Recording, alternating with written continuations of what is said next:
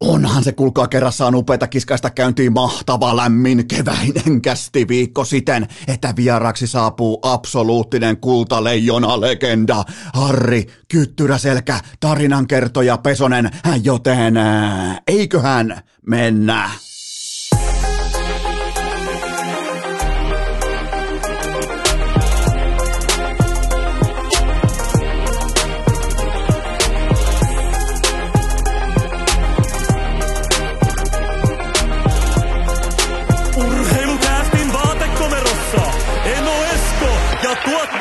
Tuottaja Kope. Tervetuloa te kaikki mitä rakkahimmat kummikuuntelijat. Jälleen kerran viikonlopun jälkeen urheilukästin mukaan on maanantai 18. päivä huhtikuuta ja mitenkään en haluaisi brassalla tai nostaa omaa statusta esiin, mutta oltiin kulkaa perjantaina Tytskän kanssa, missä oltiin kyllä vain oltiin Hesassa, tehtiin Hesa-juttuja, käytiin hesalaisessa ravintolassa, paikassa mihin ei voi muuten mennä hiihtomonoissa tai verkkareissa, joten me oltiin Hesassa ja jumalauta, kun tämä meidän toinen kärry on tällä, joka tottelee pelkästään sähkövirtaa, niin matkalla suurin piirtein heitetään vaikka ää, Järvenpään ja Sipoon välissä. Matkalla kohti Hesaa, tiedätkö, kun täältä tulee kaksi landepaukkua aivan sysi jostain niin kuin keskeltä maaseutua sähköautolla, niin viereen tulee yhtäkkiä aika sellainen myrkyn vihreä, tumman vihreä Volvo V70 ää, absoluuttisella bensamankelilla, jopa dieseltykillä. Se tulee isolla tiellä rinnalle, vauhtia on suurin piirtein ehkä sata, se tuijottaa, se katsoo, repsikan paikalla joku kuvaa, se näyttää niin kuin, että nyt mennään, että nyt, nyt painetaan kaasut pohjaan ja katsotaan. Ja miettikää vittu, mä mietin siinä ratissa, mä pohdin, että e, e, mulla on tässä full, full selfie driveit päällä ja kaikki, hän mä nyt mihinkään lähde hyökkäämään. Ja se niin kuin ehdottaa, että nyt mitataan ja katsotaan, että se on nyt kuitenkin niin kuin, se on V- V70 Volvo vastaa kaikki maailman sähköautotuotanto, että se on tää tässä, tää hetki Järvenpään ja olisiko ollut Tuusulan kautta Sipoon välissä. Ja mä en lähde kuitenkin, mä, mun, mun fel, of, jonkinnäköinen full self drive toteaa, että älä lähde, ä- ä- ä- älä lähde yhtään mihinkään. Ja, ja kun mä en lähde, niin se painaa aivan siis täysin siinä sataisen vauhissa sillä vanhalla ruoskalla kaasun pohjaa, se päästää sellaisen, ää, jos olette nähnyt joskus uutisissa, kun vaikka öljylautta ää, syttyy tuleen, se päästää sellaisen sysimustan pilveen sinne järvenpää Tuusula taivaalle, näyttää nyrkkiä, menee ohi ja voit ottaa tuplaveen mukaan ja se kaikki on, äh, se kaikki on kameralla. Se kaikki on tämän Repsikan kuvaajan ää, kännykkäkameralla, kun ne voittaa tota, ää, kyseisen sähköauton, joten tota, sieltä jättimäinen tuplave, annetaan pienet. Mä en tiennyt, että tämä menee. Mä en ole siis omistanut sähköautoa kuin ehkä jonkun niinku kuukauden tai ihan lyhyen tovin tässä ää, kevään mittaan. Ja toi toinen on totta kai, toi toinen on sitten hybridi, mutta sillä näköjään ei ole minkäännäköistä niinku, statusta näihin kilpailuihin. Mutta heti kun lähtee Hesa täältä maaseudulta, tiedätkö oikein niinku Hesa siellä Hesalaishotellia ja Hesalaisravintolaa ja tehdään Hesa-juttuja, niin jumalauta joutuu viivalle. Sataisen vauhissa olisi muka pitää pystyä vielä kiihyttämään. Eihän siinä voi kiihyttää mihinkään, joten tota, sieltä tuli L mukaan välittömästi. Eli onnittelut Järvenpää Tuusula Akselille. Eh, Jos siellä on tällainen niin kuin, äh, jonkinnäköinen torijuhla tai äh, kunnia saattue liittyen tähän tumman vihreään Volvoon, niin se on ansaittu voitto, koska mulla ei ollut palaakaan. Tällä kyseisellä, äh, en, en sano nyt minkä merkkisellä luomuksella, ei ollut minkäännäköistä palaakaan, joten tota, jättimäinen tuplaveen mukaan äh, sinne Tuusulan, ta- olisiko ollut jopa Tuusulan tatu, joka veti ohi. Se oli kyllä, se olisi varmaan striimannut samaan aikaan Twitchiin sen, äh, sen tota, ohituksen, mutta tota, oli, oli kaiken kaikkiaan mahtava retki Hesaan ja käytiin Hesalaisravintolassa, joka oli muuten aivan täysin paska. En, tota, se on ollut, se on ollut suorastaan ravintola dynastia äh, tota, silloin kun mä asuin vielä Hesassa. Siihen aikaan se oli vielä stadi, nykyään se on Hesa. Lähdetään, tiedätkö, maaseulut lähdetään vähän isolle kirkolle ja lähdetään, tiedätkö, ottaa Hesa haltuun ja ekasta karhun tölkistä hotellilla kuva, että kohta lähtee Hesa haltuun. Mä oon nyt siinä vaiheessa, joten tota, mm, Voidaan vaikka oikeastaan sen kautta mennä pikapuoliin ensimmäiseen aiheeseen. Mä oikeastaan niin rakennan teille kuvan siitä, että on olemassa, jos te olette käynyt Helsingissä, eli Stadissa, eli Hesassa, niin siellä on tiettyjä ravintoladynastioita, jossa se koko toiminta perustuu ei ainoastaan siihen, että ne äh, annokset on hienoja, mahtavia, upeita Instagramissa, vaan siihen asiakaskokemukseen siitä, kuinka soljuvasti kaikki toimii. Tällä kertaa mikään ei toiminut. Mä en sano sitä ravintolan nimeä, se on erittäin kuuluisa ravintola, mutta ihan täys vihkoon veto. Me, me pällisteltiin siellä me maalaiset varmaan, koska siellä on sellainen tarjoilusykli, sykli, mä tiedän se on tunti 45 minuuttia, sun pitää olla ovesta sisään ja ovesta ulkona siihen. Ja koko ajan tuodaan maistelumenjuun ää, kamaa pöytään. Ja mikään ei toiminut, me oltiin kaksi ja puoli tuntia ja me hihiteltiin ja naureskeltiin, nyt saa olla Hesassa sitten ihan koko rahalla. Ja versus taas sitten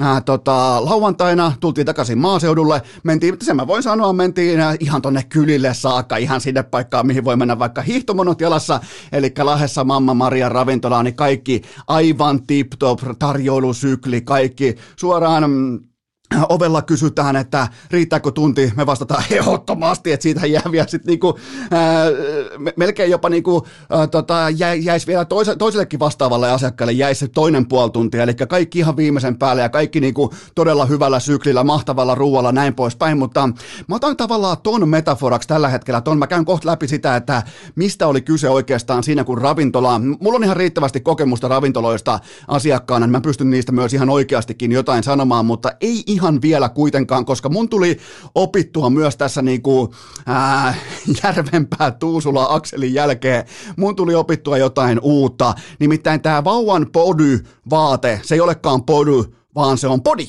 Se on podi, se on tästä eteenpäin podi. Se on vähän niin kuin kovalla peillä on podi, joillekin on podcasti, kuten vaikka Sami Hofrenille kanadalaistoimittajalle, se on jostain syystä podari. Se, se on niinku, jos pitäisi Rasmus Härkä-Dalinin tiimoilta heittää vielä toinen punalippu Sami Hofrenin, se sanoo podcasteja podareiksi. Joten tota, nyt kun me ollaan otettu tavallaan niin kuin Hoffren aika tiukkaan ää, syyniin tässä pitkin kevättä, niin se ei ole lainkaan hatusta temmattu, että se muutenkin peli tällä hetkellä vähän ontuu, joten ää, se vauvan pody ei olekaan pody, vaan se on body, ja ne on myynnissä. Ne on todella suosittuja tällä hetkellä, ne on myynnissä osoitteessa hikipanta.fi. Siinä lukee vuoden tulokas tai pieni goat, ja niiden vastaanotto on ollut... Mm, hurmoksellista, yhtä hurmoksellista kuin meidän saapuminen Hesaan, kun Järvenpään kohdalla tulee niin kuin ihan kuin olisi paavia valittu saatana siinä isolla tiellä, kun myrkynvihreä Volvo päästää mustan öljysavupilven ilmoille, kun voitti sähköauton kiihytyskilpailussa, joten tota, se vastaanotto on ollut hurmoksellista, niitä on mennyt uskomaton määrä, siis ihan käsittämätön määrä. Eli ne löytyy kaikki osoitteesta, vauvan podit löytyy osoitteesta hikipanta.fi urheilukästin brändäyksellä, samoin äitienpäivälahjat, eli yöpä, yöpaita ja kahvikuppi äidille niin kauan kuin tavaraa piisaa osoitteesta hikipanta.fi.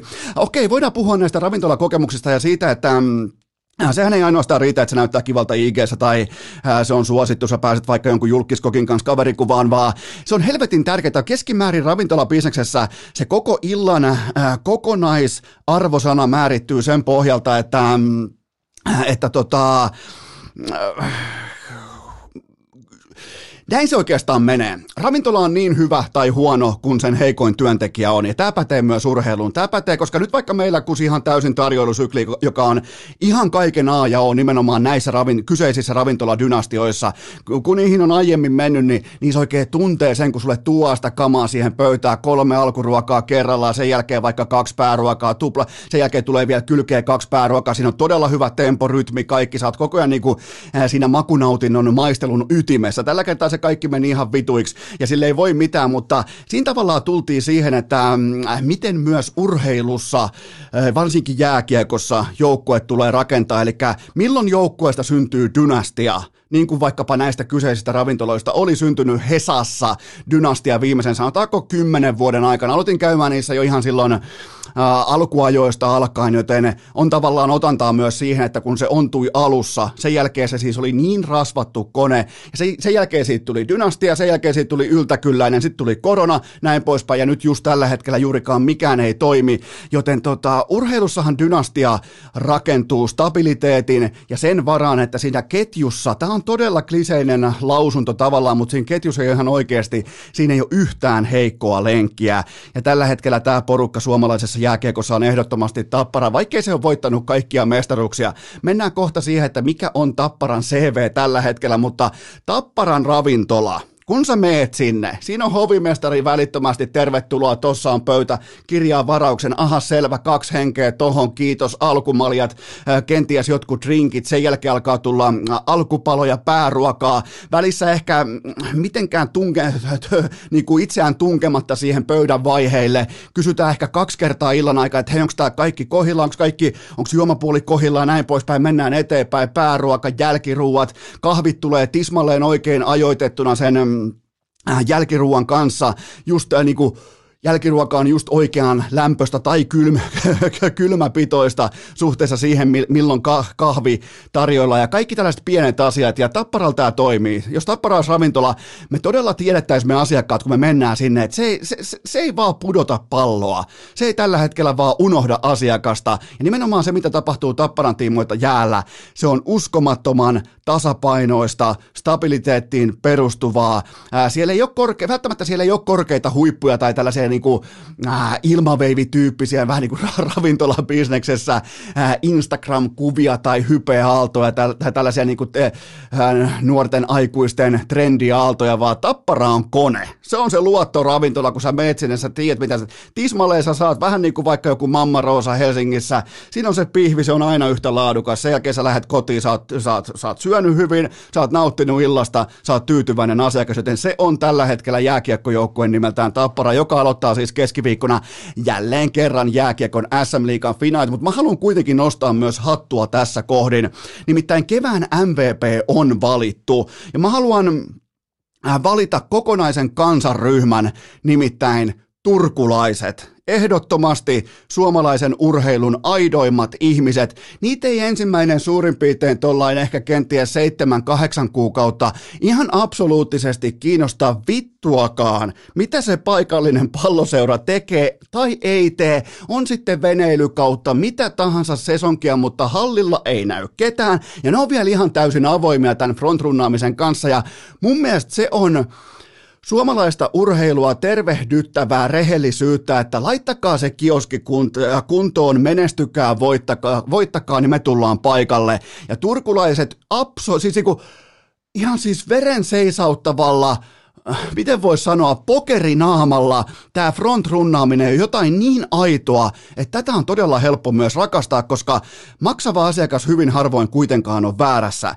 Ja turkulaiset osoittaa, että tässä menee standardi, me tullaan tässä vaiheessa hallille, onko selvä. Sitä ennen meitä ei kiinnosta paskaakaan, mitä täällä tapahtuu. Hallilla on vaikka 1500 tai 2700 ihmistä 11 000 ihmisen hallissa, ja se on, se on sitä, mitä se on. Joten turkulaiset Ilvekset kevään MVP lähinnä siitä syystä, että jälleen kerran, ehkä eka kertaa nyt 12 vuoteen, ne jälleen kerran muistuttaa siitä, että mitä on maksavan asiakkaan sellainen monessa muussa paikassa yritetään vähän esittää tai olla jotain, mitä ei todellisuudessa olla. Turussa ollaan jumalauta aitoja. Siellä ei kiinnosta palloseura hevon vitun vertaa, kunnes ne on kotona katkolla, vaikka välieräsarja, sen jälkeen tullaan Sankon joukon paikalle, sen jälkeen ollaan aina kannustettu, ollaan aina kannatettu, ollaan aina oltu tukena, muistellaan jotain 90-luvun dynastia, Jursi, Koivu, Lehtinen, kaikki, Rami Summanen, Essi Keskinen, niin, niin se vaan menee.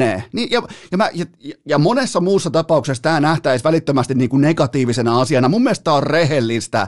SM Liikan toimistolla, tur- turkulaistoimistolla, kaikkien seurojen toimistolla pitää pohtia sitä, että Miten me saatais, mikä relevanttius me luotais meidän tuotteille, jotta vaikkapa myös Turussakin tultais hallille ennen sitä ratkaisevaa vaikkapa välieräottelua, kun sarja on katkolla kotona, tai ottelua sitä aiemmin, tai vaikka välieräsarjan alkuun. Joten siinä on se kysymys, Mill, miten, miten luodaan tarpeellisuuden tunne tai merkityksellisyyden tunne siitä, että tuolla hallilla voi kokea jotain, mitä sä et vaan voi missata. Sä et vaan yksinkertaisesti halua missata sitä, mikä on tällä hetkellä saatavilla kahdessa paikassa Suomessa, eli Nokia-areenalla ja sitten Typhonilla. Si- siitä on kysymys, ja turkulaiset on monin paikoin rehellisintä kansaa, urheilukansaa tässä maassa. Ne näyttää ihan avoimesti sen, että ne vanhat kansitakit haetaan esiin siinä kohdin, kun joukkue performoituu riittävällä tasolla. Runkosarja ohi, playoffien alku ohi ja sen jälkeen hallille. Aurinko paistaa, veneet kaivettu esiin, kohta ne lasketaan vesille,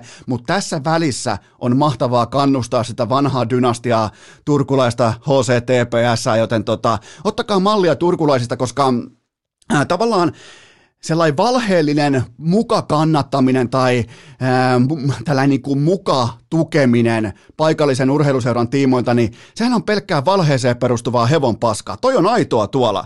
Turkulaiset pakottaa TPS ansaitsemaan omat rahansa. No okei, okay, siellä on Supercell taustalla, mutta joka tapauksessa ne pakottaa ansaitsemaan suosionsa – Joten toi on aitoa. Mä nostan hattua tolle, koska turkulaiset on ton, ton kanssa jo vuosikaupalla aivan täysin häpeämättömiä. Yksikin mun kaveri sanoi terveisiä vaan Saaris Mikelle, niin se ilmoitti vaan tuossa niinku välierien korvalla, että ei, ei siellä hallin mitään, mitään kiekko olisi.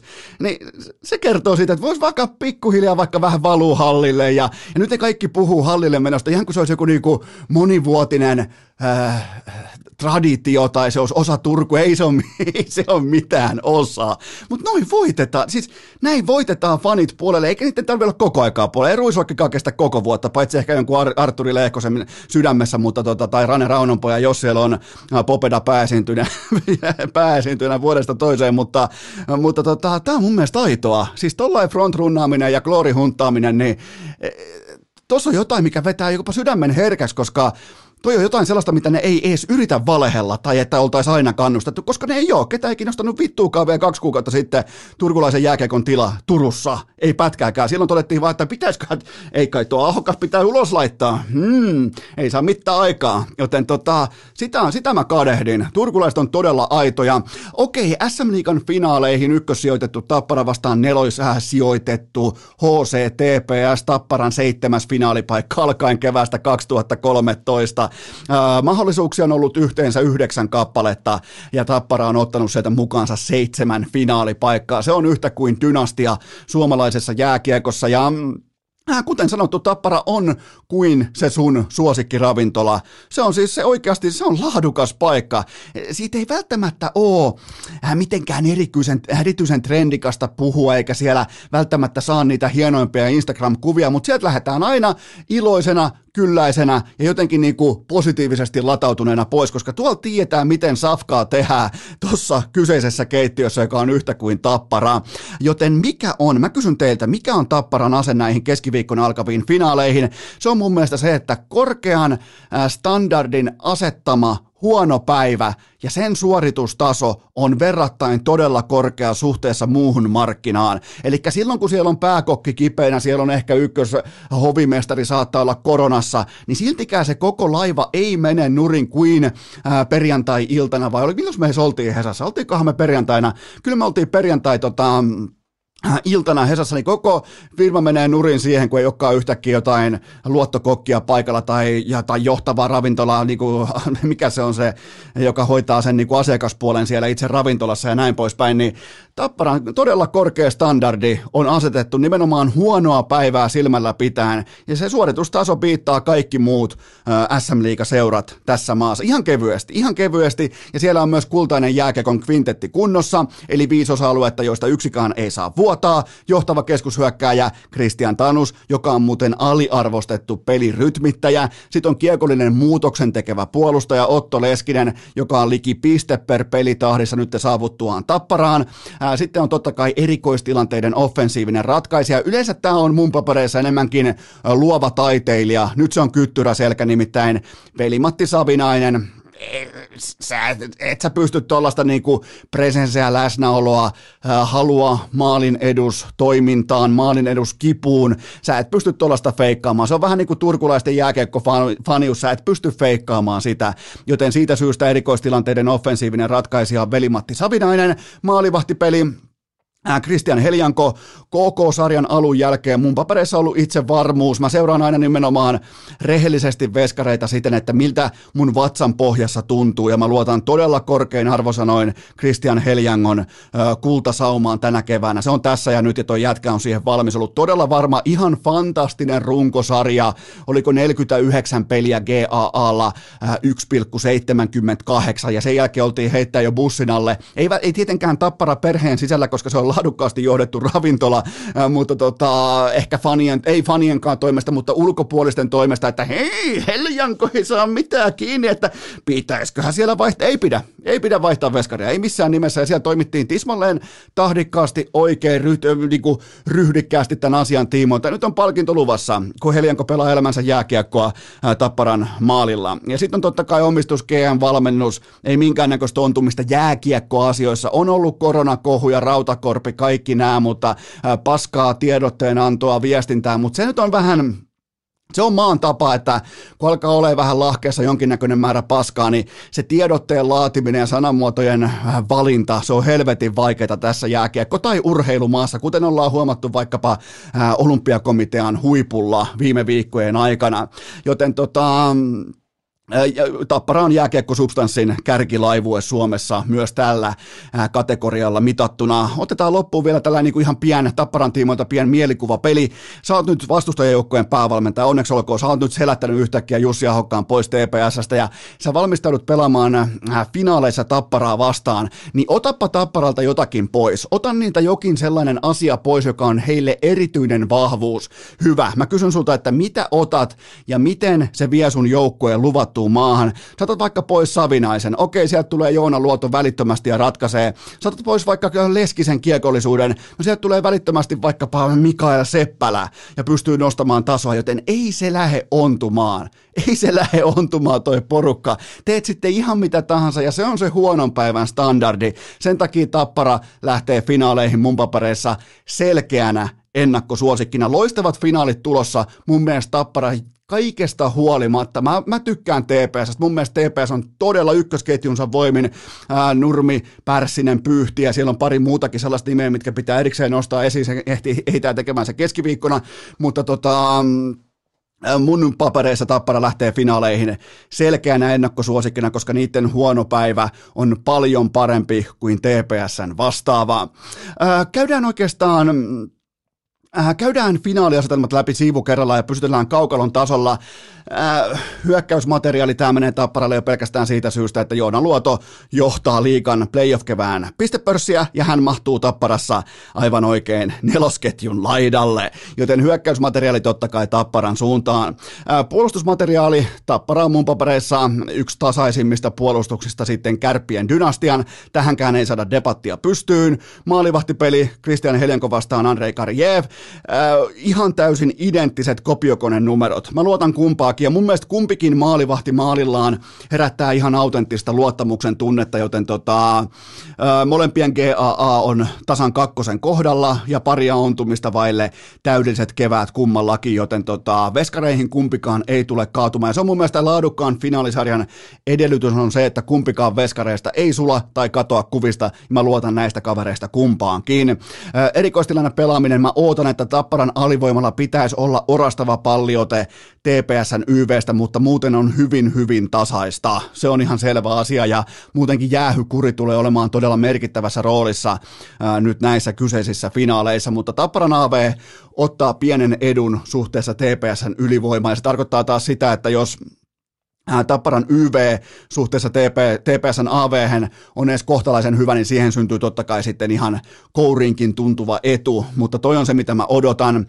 Ratkaisuvoima, Tappara, toisaalta Toisaalta kyllä täytyy myöntää, myöntää nimenomaan siitä, että kun puhutaan ratkaisuvoimasta, niin kyllähän et sä voi ohipelata pyyhtiän luisteluvoimaa, laukaisua tässä kohdin, Markus Nurmea, kaikkea tätä, joten ja TPS on myös laadukasta kiekollisuutta pakistossa, joten mutta silti tuo ratkaisuvoima, miten Tappara pystyy neljään ketjuun levittämään koko ton mankelin silleen, että se voi vaikka kolmosketjulle voi tulla vaikka off night, ei mitään, kakkosen nelosketju hoitaa, joten tota, mutta sitten taas TPS, jos siellä on Pärsisillä vähänkin heikompaa ää, suksea, heikompaa voitelua ää, suksen pohjassa, niin se on käytännössä suora L-taulu, joten ratkaisuvoimakin menee Tapparalle. Lepoetu, Tappara pelasi viimeksi torstaina TPS lauantaina, mutta finaalit alkaakin vasta keskiviikkona. Mä, mä olin ihan varma, että finaalit alkaa nyt tiistaina. Onneksi ne alkaa keskiviikkona nimenomaan lipun ostavan fanin kannalta, ei ainoastaan HCTPSn kannalta, vaan lipun ostaneen fanin kannalta. Me nähdään parempi lopputuote, koska ne alkaa vasta keskiviikkona. Muutenkin nyt on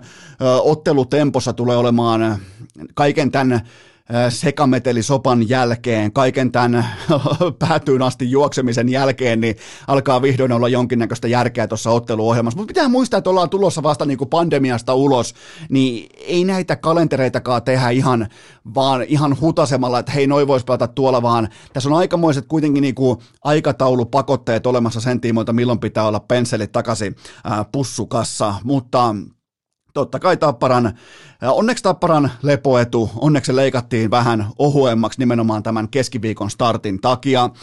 Kotipelaamisen etu mun mielestä kummallakin jättimäinen kotituki nyt takanaan. Turussa on ihan älytön kiekkopuumi yhtäkkiä, se alkoi suurin piirtein tuossa kaksi viikkoa sitten, ja tästä tulee hyytävä ero aina sille, että kuka tulee vieraissa pelaamaan, niin, mutta sitten taas nähdään niitä pelaajia, ketkä pystyy hiljentämään kotisalin. Tullaan näkemään hyvin mielenkiintoisia yksilökohtaisia tarinoita, ketkä pystyy astumaan vierassalissa esiin. Tämä tulee olemaan myös äh, Juuso Pärsiselle, jolla on pommin varma NHL-tulevaisuus, tulee olemaan todella kova näytön paikka, miten pystyy operoimaan täpötäydessä Tampereessa, ei Hakamettässä, vaan Nokia-areenalla, kun siellä on ihan oikein, kun Tappara fanitkin alkaa pääsee paikalle pikkuhiljaa, siellä on ihan oikea sirkus odottamassa, joten tota, tosta tulee todella mielenkiintoinen katsoa, ei se kotipelaaminen, se on hanskas kummallakin joukkueella, vaan se vieras pelaaminen, ketkä, koska TPS on pakko voittaa vieraissa, se on ihan kylmä fakta, että nyt on pakko voittaa kerran vieraissa, ja oikeastaan finaalisarja alkaa vasta siitä, että TPS voittaa vieraissa kerran, siitä se alkaa, tai sen jälkeen se on tappara kohti toria, joten tota, se, se on yksi sellainen asia, mitä tulee ottaa erityisesti seurantaa. Tarinallinen etu. Mä uskon tällaisia asioita, kuten vaikka narratiiveihin ja tarinoihin ja siihen, miten lumipallo pyörii tai ei pyöri tai miten momentum kasvaa tai ei kasva, niin jotenkin tässä tuoksuu tässä TPS ja tässä tarinassa kevät 2010, eikä yhtään 2021.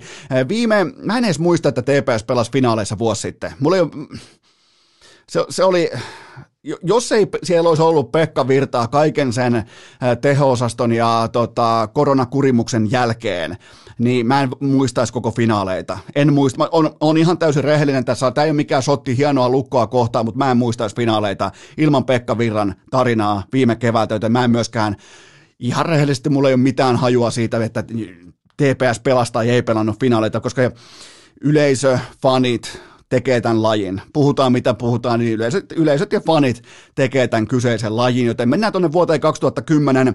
Erki Juntti Virtala Hattunen on nykyään muodossa Nurmi Pärssinen pyyhtiä, samaa aktiivisuutta ja energiaa ja ihan täyttä niin kuin pelottomuutta. Tai oikeastaan Ilari Filppula voisi vois vielä samalla olla Juuso Pärssinen tahdikkuudella, rytmityksellä, peliälyllä, kaikella sillä.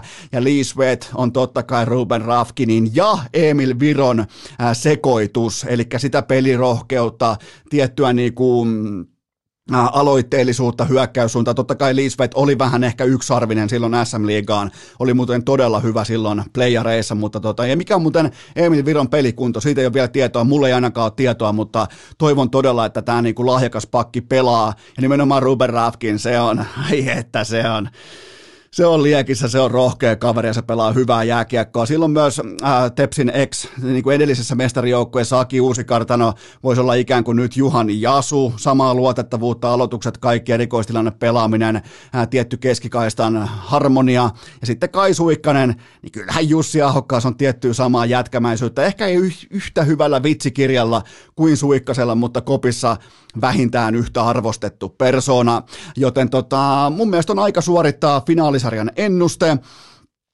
Mulla on mennyt playoff-pelit todella laadukkaasti liuskan tiimoilta ottelukohtaisesti. Ne on mennyt varmaan paremmin kuin koskaan aiemmin. Mä oon pystynyt melkein ottaa riidit kaikista peleistä yksityiskohtaisesti, kuten olette kenties ig huomanneet.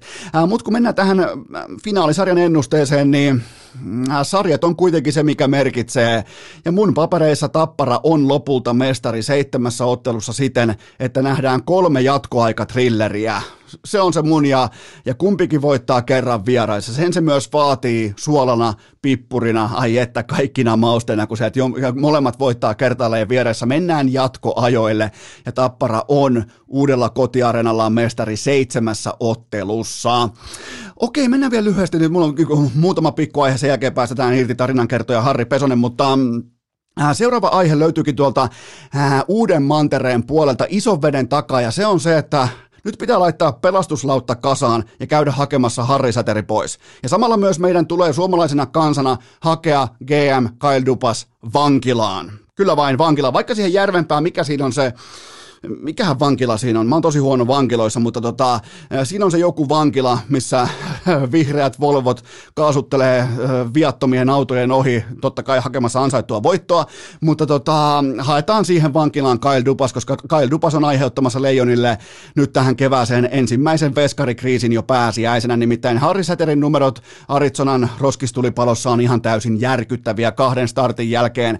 12 maalia omiin ja nettopeliaikaan suhteutettuna se G GAA on 6,5, eli jätetään ihan heitteille, tämä on heitteille jättö. Tämä ei ole Arizonan vika, koska ne on syyntakeettomia paskoja siinä kyseisessä osavaltiossa. Tämä on Kyle Dupasin syytä, ja Kyle Dupas pitää ihan suoraan vaan kiikuttaa vankilaan.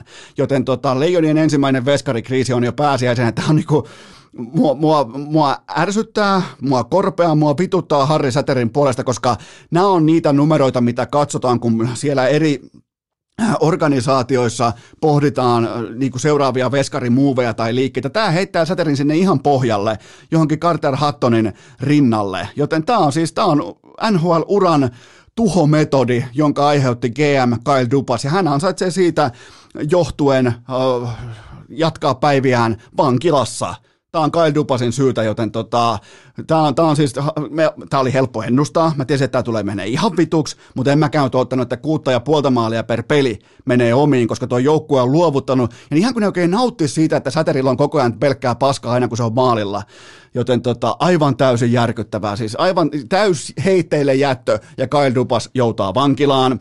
Ää, sen jälkeen sitten vielä Jari Kurri, Eli hän osti siis itselleen, antakaa nyt, mä, mä niin kuin, tavallaan hahmottelen vielä, mitä Jari Kurri, Jari Kurri teki. Hän siis osti itselleen 40 pinnaa osakkeita, jotka oli sataprosenttisesti suomalaisosakkeita, jotta hän voi ostaa venäläisomistuksen ulos. Mm mä, mä, en, mä, mä, mä en tiedä, miten tällaisia osakekauppoja tehdään, että sä ostat sataprosenttisesti suomalaisia osakkeita, jotka kuitenkin ostaa venäläiset ulos, mutta eli onko jokin tällä hetkellä jopa tuplana sataprosenttisesti suomalais omisteinen. Minä en kysy, kansa kysyy, mutta se on ihan selvää, jos ihan vakavissaan puhutaan, se on ihan selvää, ettei toiminta, jokereiden toiminta ei voi pysyä Jari Kurrin käsissä. Kurri, Kurri itsessään valitettavasti on ollut venäläisomistuksessa ja oligarkkien talutushihdassa. Toki kultaisessa Louis Vuittonin talutushihdassa, mutta tämä Kurrin toiminta on ollut häpeäksi suomalaiselle jääkiekolle ja huippurheilulle jo vuosikausia, ja hän ei missään nimessä voi jatkaa. Ja mä toivon todella, että SM Liigan 15 osakasta ottaa todella tiukan standin sitä suhtaa niin kuin sen suuntaisesti. Jari Kurri voi melkein lukea tässä kohdin venäläisomistajaksi. Koska kun hän ostaa osakkeita joltain fucking harjavallan nikkeli firmalta, jotka on alaskirjattu vuosikaupalla sitten, jolla ei ole minkäännäköistä reaaliarvoa, niin, niin kai jokainen ymmärtää, että Kurri on ostanut jokerit itselleen venäläisrahalla, koska hän ui niissä miljoonissa ja miljoonissa, mitä Potainin ja Timitsenko ja Rottenbergit ja kaikki syö, sysäs jokereihin kaikki nämä vuodet. Joten tota on ihan selvää, että Jari Kurri voi jatkaa jokereiden johdossa. Ja tämä on, niinku, on hyvä ensiaskel, että nythän toivottavasti Kurri pelastaa jokerit astumalla itse kokonaan sivuun. Se on se, on se mitä mä odotan tässä kohdassa, että hän osti osakekannan itselleen, jotta hän voi siirtää sen eteenpäin jollekin, niin kuin puhdistaa pöydän. Pöytä pitää puhdistaa nyt kokonaan ja, ja Jari Kurihan on punainen vaate, vaikka ehkä vähän sy- syyntakeettomasti ja tiet, niin kuin sellaisena hövelinä, hyödyllisenä hölmönä mukana ollut tässä vuosikaupalla, mutta on ihan selvää, että Kurri ei voi olla siinä johdossa, joka lähtee siirtämään jokareita kohti jääkekon SM-liigaa. Sitten vielä Lauri Markkasen ja Cleveland Cavaliersin kausi. Se on tällä hetkellä voimakkaasti arkun puolella, purnukan puolella tämä katkaisuottelu yhden kappaleen verran pelattu Game 7, tämä oli enemmän Clevelandin tappio kuin Atlantan voitto, mutta huominen kuitenkin Clevelandissa se on erittäin kirkas ja äärimmäisen katsomiskelpoinen. Mun mielestä Cavaliers on yhden aikuisen pallon pallollisen pelaajan verran sorttina playoff-sarjan voittamisesta. Eli yksi sellainen, joka ei vaikkapa kolmosjaksolla anna tilanteen kaapata itseään, eli hei nyt pitää suorittaa, nyt pitää panikoida, nyt pitää hidastaa, nopeuttaa kaikkea tätä ja tehdä jotain hyvin erikoista, mitä ei koskaan aikaisemmin tehty. Sehän ei ole voittavaa koripalloa, joten tota, yksi aikuinen tuohon porukkaan niille hetkille, kun vesi alkaa tavallaan äh, nousta äh, laivan reunojen, reunoilta tota, tai la, äh, laivan kupeista sisään äh, itse menopeliin ja sen jälkeen se alkaa horjumaan, alkaa vajomaan kohti pohjaa, joten tota, sitä Cleveland tarvii. Ja Markkanenhan päätti kautensa 26 paunaa ja kenties koko sesongin parhaaseen suoritukseen, mutta kokonaisuutena kuitenkin Markkasen arvosana kouluarvosanoin tähän kauteen 8 miinus, 61 peliin 14 7,8 pistettä per ilta, 7, korjaan 5,7 levyä ja kaukaa vain 35,8 prosenttia pallot urnaa, joten vielä pitää totta kai kyetä parantamaan tasaisuutta ja nostaa tapparamaisesti standardia heikon päivän rimaa ylemmäs, ylemmäs ja vielä kerran ylemmäs. Tällä hetkellä Clevelandissa menestyksen ja kehityksen maaperä on todella otollinen. Laitetaan jo ensi kauden tavoitteet Markkaselle ylös. Minuutit 35 pisteet tuohon 18 ja 20 välille ja kaukoheittäminen 41 ja 43 prosentin saumaan ja vapareita vähintään neljä kappaletta, mieluiten viisi kappaletta per ilta, niin sen kautta Markkanen nousee siihen tähtiluokkaan, jota hänen palkkanauhansa myös tavallaan vaatii. Pidetään pieni tauko ja sen jälkeen Harri Pesonen. Urheilukääst! Kyttyrä selkägrindaajien asialla jo vuodesta 2018. Mutta, mutta, mutta tähän välikköön mulla on teille huippunopea kaupallinen tiedote ja sen tarjoaa Rukan Pipo Lätkä. Kyllä vain tämä mahtava, upea tapahtuma pelataan myös ensi tammikuussa, kyllä vain Kuusamossa Rukalla. Suosittelen todella lämpimästi, kuten kaikki näki urheilukästin palloseuralta, uskomaton venyminen ja jääminen alkulohkoon. Fantastinen huippusuoritus, joten menkää osoitteeseen pipolätkä.fi. Mä toistan pipolätkä.fi. Menkää tsekkaamaan, nimittäin tänä maanantaina on ilmoittautumiset alkaneet uudestaan ja ei muuta kuin joukkuetta sisään. Keräät kaverit ja Eno Eskon lupauksella, et tuu pehtymään, nimittäin se tunnelma, se kaikki rentous, kaikki ne naurut, kaikki ne hymyt, kaikki se tavallaan ä, aitous, ä, liikunta, joku ehkä vähän tuoksuu eiliselle, se ei haittaa ketään. Ja siis ihan fantastinen tapahtuma, siis ihan pelkkää priimaa. Ja somen on muuten myös meikäläisen Instagrammiin on tulossa lennokas kilpailu tämän tiimoilta, joten tota, ilmoittautumiset on auki, joten nyt siihen kaveriporukkaan jonkinnäköistä viestiä ei tarvitse mitään muuta kuin neljä pelaajaa, mullakin oli kuulkaa, oli Koomis, oli Aamis, oli Anssi ja Eno. Ensi kerralla lähtee tuottaja Kopekin vielä kokoonpanoon, niin tota, ilmoittaa ihan siis ihmeessä joukkuetta mukaan. Siis todella hauska tapahtuma. Annan lupauksen siitä, et tuu pettymään. Jos on taas perjantai, lauantai akselilla, ihan helvetin hauskaa ja aitoa meininkiä. Koko ajan on vähän pelejä ja kukaan ei yritä liian tosissaan ja kaikilla on hauskaa ja, ja en voi suositella tarpeeksi. En siis en todellakaan voi suositella tarpeeksi. Just tällä niin kuin kaveriporukan mukava viikonloppu rukalla, niin menkää osoitteeseen pipolätkä.fi ja laittakaa teidän äh, line-appi, laittakaa teidän kuut kutsutut maajoukkuepelaajat, laittakaa ne askiin ja tulkaa pelaamaan. Mä oon siellä mukana, mun joukkue on messissä, joten pipolätkä.fi. tähän kylkee myös toinen huippunopea kaupallinen tiedote ja sen tarjoaa Wilson Coffee, kyllä vain lahtelainen altavastaaja. Kevään kahvihyllyn tie ja totuus. Älä, älä ota niitä jättipahtimoiden kahveja, vaan ota piskuinen altavastaaja suoraan lahesta. Tilaa papulaatikko tai legendaarinen kahvijuna. Molemmat on ihan silkkaa priimaa. Mä käytän joka ikinen päivä aamu lähtee liikkeelle Wilson Koffeen pavuilla. Ota sama standardi, nosta, nosta säkin alarimaa, nosta säkin alarimaa ylemmäs, nimittäin Wilson Koffeen standardi on todella korkea, myös heikkona päivänä wilsoncoffee.fi ja nyt puheenvuoro siirtyy leijona, kultaleijona legendalle Harri Kyttyräselkä Pesoselle. Pariskuntareissu Lappiin, loputon automatka, kästi kaiuttimiin ja eropaperit toitis esiin. On aika toivottaa tervetulleeksi urheilukästiin seuraava vieras, joka on absoluuttinen leijona, kultalegenda, laita, hyökkäjä, luottohevonen, olympiakultaa, MM-kultaa ja ylivoimaisesti bisneksen paras tapa viedä kiekko tyhjään maaliin. Harri Pesonen, tervetuloa urheilukästiin.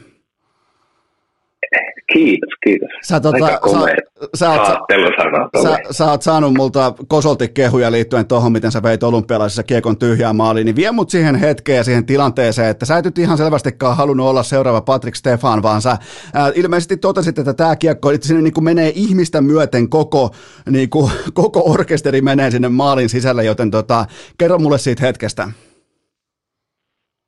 Joo, se taisi olla tota, vasenlaita vaihto siinä silleen, tota, siinä vaiheessa, kun tyhjä maali oli ja pääsin suoraan hyökkää sieltä tota, vaihtoaitiosta ja katsoin, että, että tuo Härkönen on siellä oikeassa laissa, kyllä se saa sen runnottua yli alueelta, niin lähdin niin sanotusti vähän haistele sieltä, että jos se kiekko saataisiin jo keskialueelle, ja se tuli aika mukavasti siihen Oliko, oliko, lapaa. Ja, tota... oliko nyt, nyt voit myöntää, koska on kullat kaulassa ja to, tota, olympiastadionin juhlat on takana ja kaikki on, kaikki on niinku valmista, niin oliko jopa niinku peliltä karkaaminen siinä Pesosella? No ei se oli semmoista oikeanlaista pelin lukemista, että, että, että ajateltiin, että jos se nyt tulisi tuohon raikkaalla jalalla tuosta suoraan. tota, Sitten mä ajattelin siinä, että sen verran kerkesin miettiä, että putataan se varmasti, niin saadaan vähän tota, enemmän ruutuaikaa siihen kotikatsomoihinkin sitten.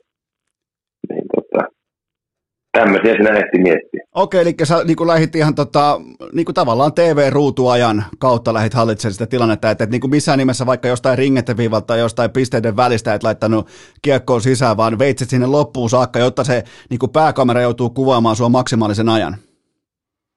No joo, ja kato, kyllä siitä jää sitten historiaa hyvät sellaiset hyvät kuvat, stillikuvatkin, että tota, kaikki, kaikki on mietitty. Ai niin, kun siellä on siellä, nykyään siellä on se, ää, tota, maalin sisällä on se kamera, joka ottaa myös stillikuvia, niin sulla oli vähän niin kuin kieli siinä puljumaisesti, niin kuin tar- no, todella, todella, tarkalla kielellä muuten sihteerasit, kun eihän tosta niin kuin, to, tosta, ei, tosta ei kyllä saa kukaan ohi enää, että niin kuin siihen nähden kyllä aika, aika niin kuin fokusoitunut olit siinä tilanteessa. Joo, kyllä siinä oli. Tiikerin silmä oli. Että... Mut, mut, kyllä ihan tosissaan sanottuna, niin oli se makea hetki siinä nähdä, että tota, vaikka se nyt oli silleen kosmeettinen, mutta tota, sitten viimeistään tiedettiin, että sitä pää, pääpeliin sitten päästään. Niin, se, tota, tiesitkö muuten siinä kohdin, kun teit sen maalin, että, että, tota, että tämä kone nyt ei enää pysähy, että tulee sitten, on sitten finaalissa mitä tahansa, niin, niin tota, tämä on kyllä nyt kultareisu, koska sä oot ennenkin voittanut kultaa, niin aistiiko sen, että et, et, nyt on muuten sitten päädyn ja sonnin tuoksua ilmassa? No olihan siinä aika semmoinen orastava tuoksu kieltämättä, että tota, mutta ei se ehkä ihan koko turnausta ollut semmoinen, että sanotaanko se se ehkä lähti siitä ruotsipeliin, tota, kun saatiin se, se homma aika hienosti, hienosti käännettyä, niin sen ottelun jälkeen sitä vähän niin kuin omissa ajatuksissaan kehtäisi miettiä, että no on meillä aika kova porukka, että, että, että siinä tuli semmoinen kuitenkin aika upea nousu, nousu siitä kolme, kolme nollasta, niin tota, kyllä se oli varmaan sellainen aika käänteen tekevä ottelu meillä sitten jatkoa.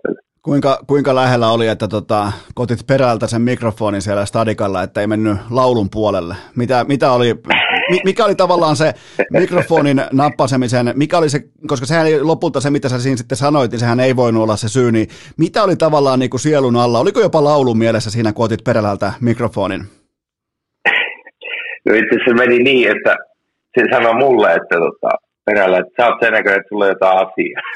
Sitten se vähän niin kuin antoi sen mikin mulle ja sitten piti lennosta keksiä jotain. En mä muista, mitä mä sinne sanoin, mutta, mutta oli sen verran jännittävä hetki, mutta, mutta joo. Olisit antanut sen Markus Granlundille, se oli kuulemma paluulennon MVP. Granny, joo, no sillä olisi voinut kyllä olla joku hyvä, hyvä, tota, hyvä juttu sanoa siihen, mutta tota, se taisi olla vähän liian kaukana, niin en, en, en päässyt antaa Grannylle siinä se, se on just näin. Tämä on muuten mielenkiintoista. Me ollaan puhuttu joskus vuosikaupalla sitten ja me ollaan nähty erilaisissa käänteissä, mutta tämä on myös tämä on ensimmäinen kerta, kun sä oot vieraana. Mä, se mikä on kaikista niin kuin jännittävintä, mä muistan sut ihan pikku räkänokkana tuolla jossain jypissä traktoripaidassa ja, tota, ja sä et saanut silloin mitään aikaa, niin siitä tähän päivään saakka, sä olet silloin ehkä joku 18-17-vuotias ja nyt tähän päivään sä oot 33-vuotias ja äh, sä oot perheen isä ja tuplakulta mitalisti ja sä oot miljonääri ja sulla on koko Jyväskylän hienoin talo Markkasten jälkeen ja, ja tota, aika, aika komeasti on mennyt, eli tota, et nyt on mun mielestä niin onkin hyvä, että nimenomaan tässä kohdin tuut vieraaksi. No joo, kyllä tämä on, tota, no, niin, mä oon pitänyt tätä urheilukästi vaikka on jonkin asteinen kummikuuntelija on tuolla reissussa sitä harrastanut, niin varsinkin nämä jaksot, missä vieraita on, niin on, on mielenkiintoisia. Niin vähän sellainen fiilis, että sit sä oot niinku I made it, kun on tähän päässyt vieraaksi. Niin tämä, alkaa olla se niin, kysymys, niin, kysymyshän kuuluu näin, että nostaako tämä tavallaan sut kolmen kullan klubiin? No kyllä tämä ainakin lähelle sitä nostaa. Että, kun sitä, sitä Stanley Cupia... Aika, aika kovin. sitä Stanley Cupia... nyt, mä enää saa. Ei, kun sitä nyt ei ihan tullut tuolla New Jerseyssä, niin, niin, tota, niin tota, että olisiko tämä nyt kuitenkin sitten se? No kyllä me voitaisiin laskea tämä siihen, että kyllä tämä, niin kuin, kyllä tämä henkisellä puolella menee siihen. Ai jumalauta. Siihen, sulla on aika, aika, aika kovaa, sulla on tämä vieraslista, joka tämä on ollut, niin kyllä tämä niin kuin, kunnia, kunnia-asia. Ai juman kautta, toi on hienoa. Kun aina kun jääkiekkoilijat sanoo, että joku on kunnia-asia, niin silloin se hyvin harvoin oikeasti on kunnia-asia. Mutta, tota, mutta tota, äh, mulla on sulle kuule nyt, kuule, kuulepa sinä Jypin ikitraktori, mulla on sulle kuule ikitraktori nimenomaan Muuramesta. Mulla on sulle muutamia lämmittelykysymyksiä. Äh, tän lähetti mulle inboxiin eräs sun ex-pelitoveri B-junnu ajoilta ja se kysyi näin, että Pitääkö paikkansa, että Pesonen pätki vaihtopenkillä luistimen nauhat B-junnuissa, ettei tarvi enää hypätä askiin, koska joutuu pelaamaan muuten tuollaisia puolen tunnin vaihtoja, niin muistatko tällaista hetkeä, että tällä ei olisi ehkä joskus tullut uralla vastaan? Siis tämä on kyllä tota, nyt täytyy sanoa, että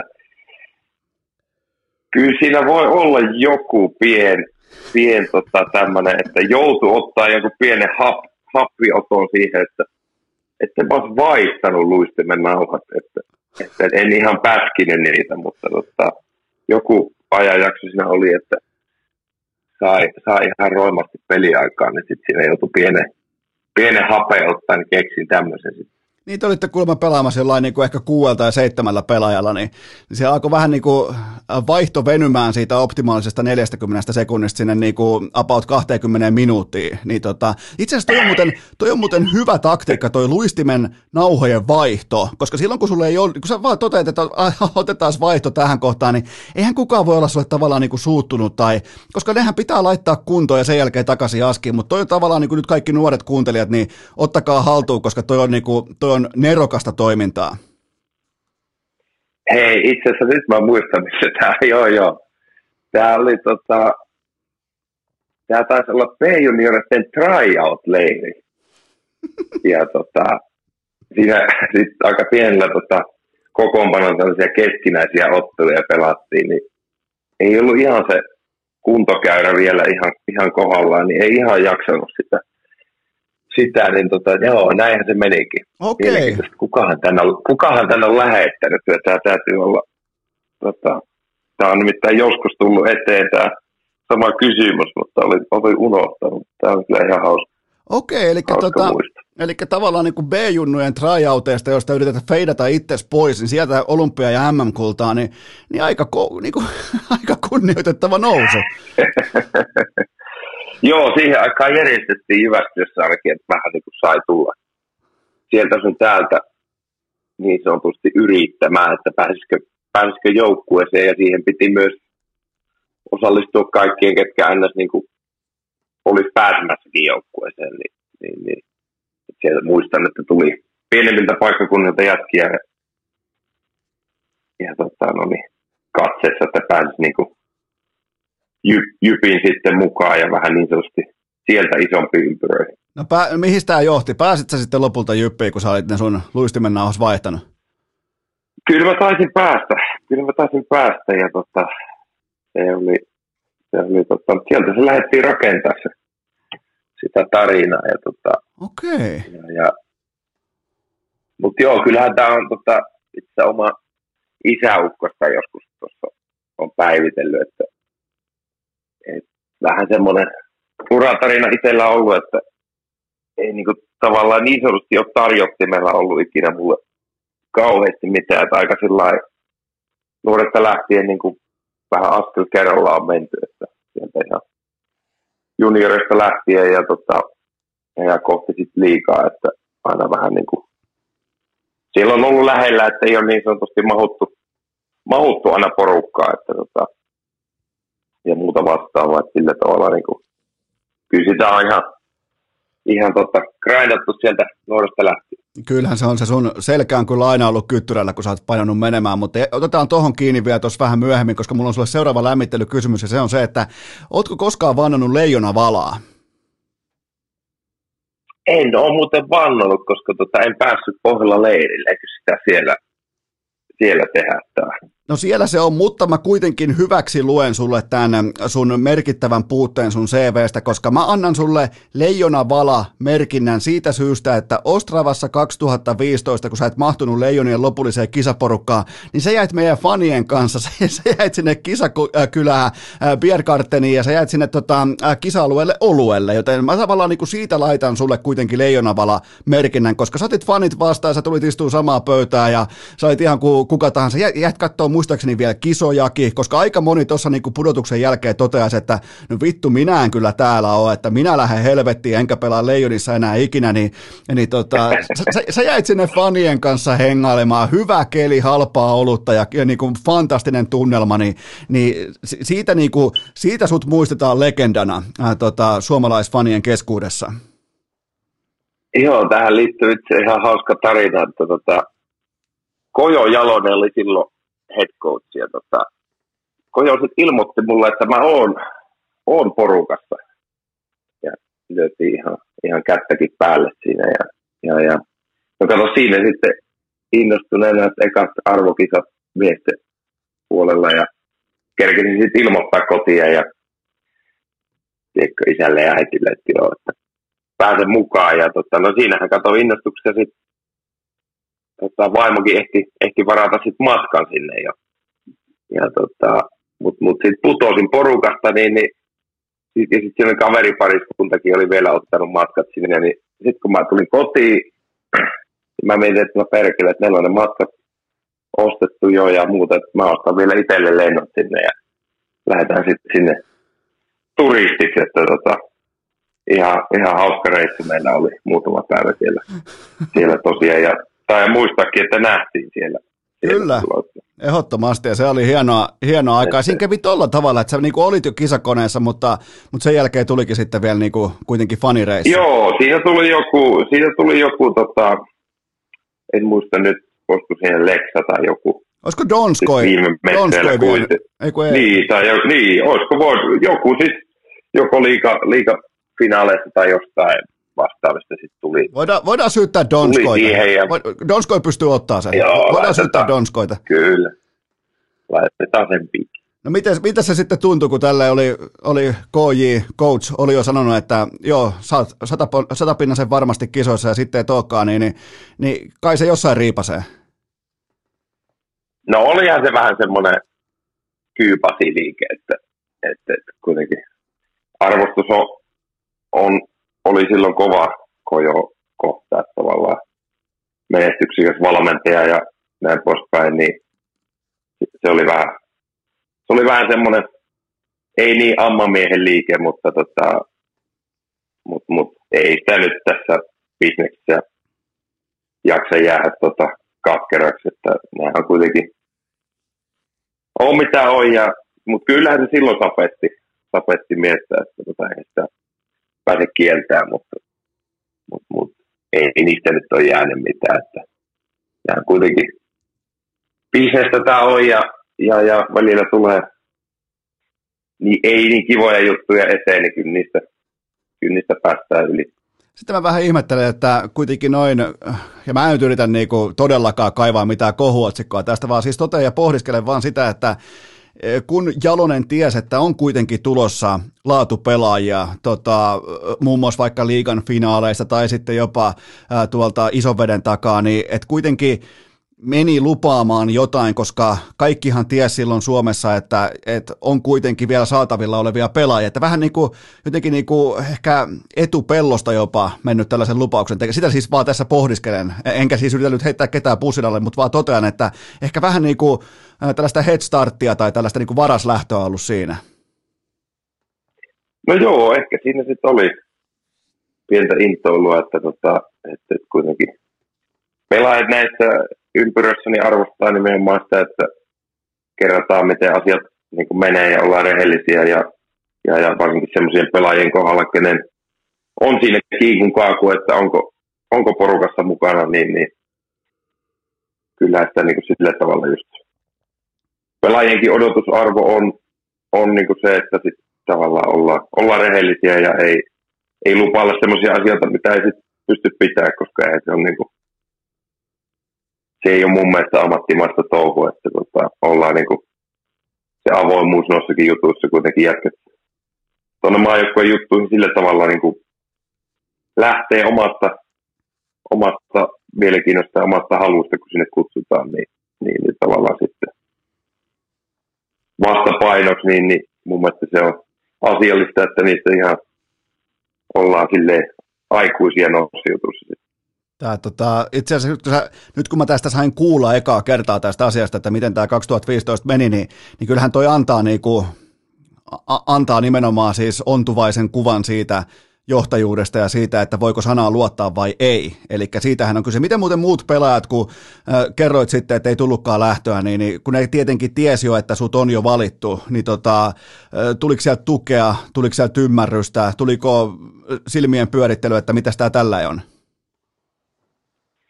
No kyllä mä muistan jo, siinä oli muutamia, muutamia tuttuja pelaajia oli kuitenkin porukassa, niin olihan se sillä tavalla, heiltä, heiltä tuli kyllä sillä tavalla tsempit siinä ja muuta ja, ja, ja tavallaan niin kuin ihan, ihan hyvin, hyvin jätkät siinä suhtautu siihen, mutta tota, niin, siitäkin on sen verran aikaa, että ei ihan nyt niin tarkkaan muista niitä niitä tunnelmia sieltä, mutta tota, muistan vain joku haastattelu antamani siinä, sitten kun tuli viimeisestä valmistelusta reinistä ja sitten oli, että haastattelijakin siinä kysyi, että niin, että lähdet kotiin, että mitkä fiilikset, niin, niin olihan se aika semmoinen, että no niin, nyt kamat kasaan ja helvettiin Niin, mutta silti tulit kuitenkin vielä vannomaan, vannomaan KJista huolimatta leijona valan sinne fan, fanien kanssa, että tavallaan niin kuin, et, et saatiin siihen sitten, tämä itse asiassa mä en tiennytkään, sä olit nimittäin, koska sä et edes silloin sanonut siellä pubissa, että tota, homma meni näin, vaan että sä otit aika niin kuin posin kautta ja niin kuin menit hymyn kautta sen tilanteen, että et halunnut niin kuin mitään kohua järjestää, että kyllä se nyt niin kuin seitsemän vuoden jälkeen voi sanoa, että se vitutti ja se oli tavallaan niin kuin petos se tilanne, niin kuin pelaaja sen kokee, mä olisin kokenut sen ihan vastaavalla sama, tavalla itse, jos mä olisin joskus jossain lajissa pärjännyt, niin, niin tota, tämä onkin mielenkiintoista tietää, että sillä oli tollainen taustatarina.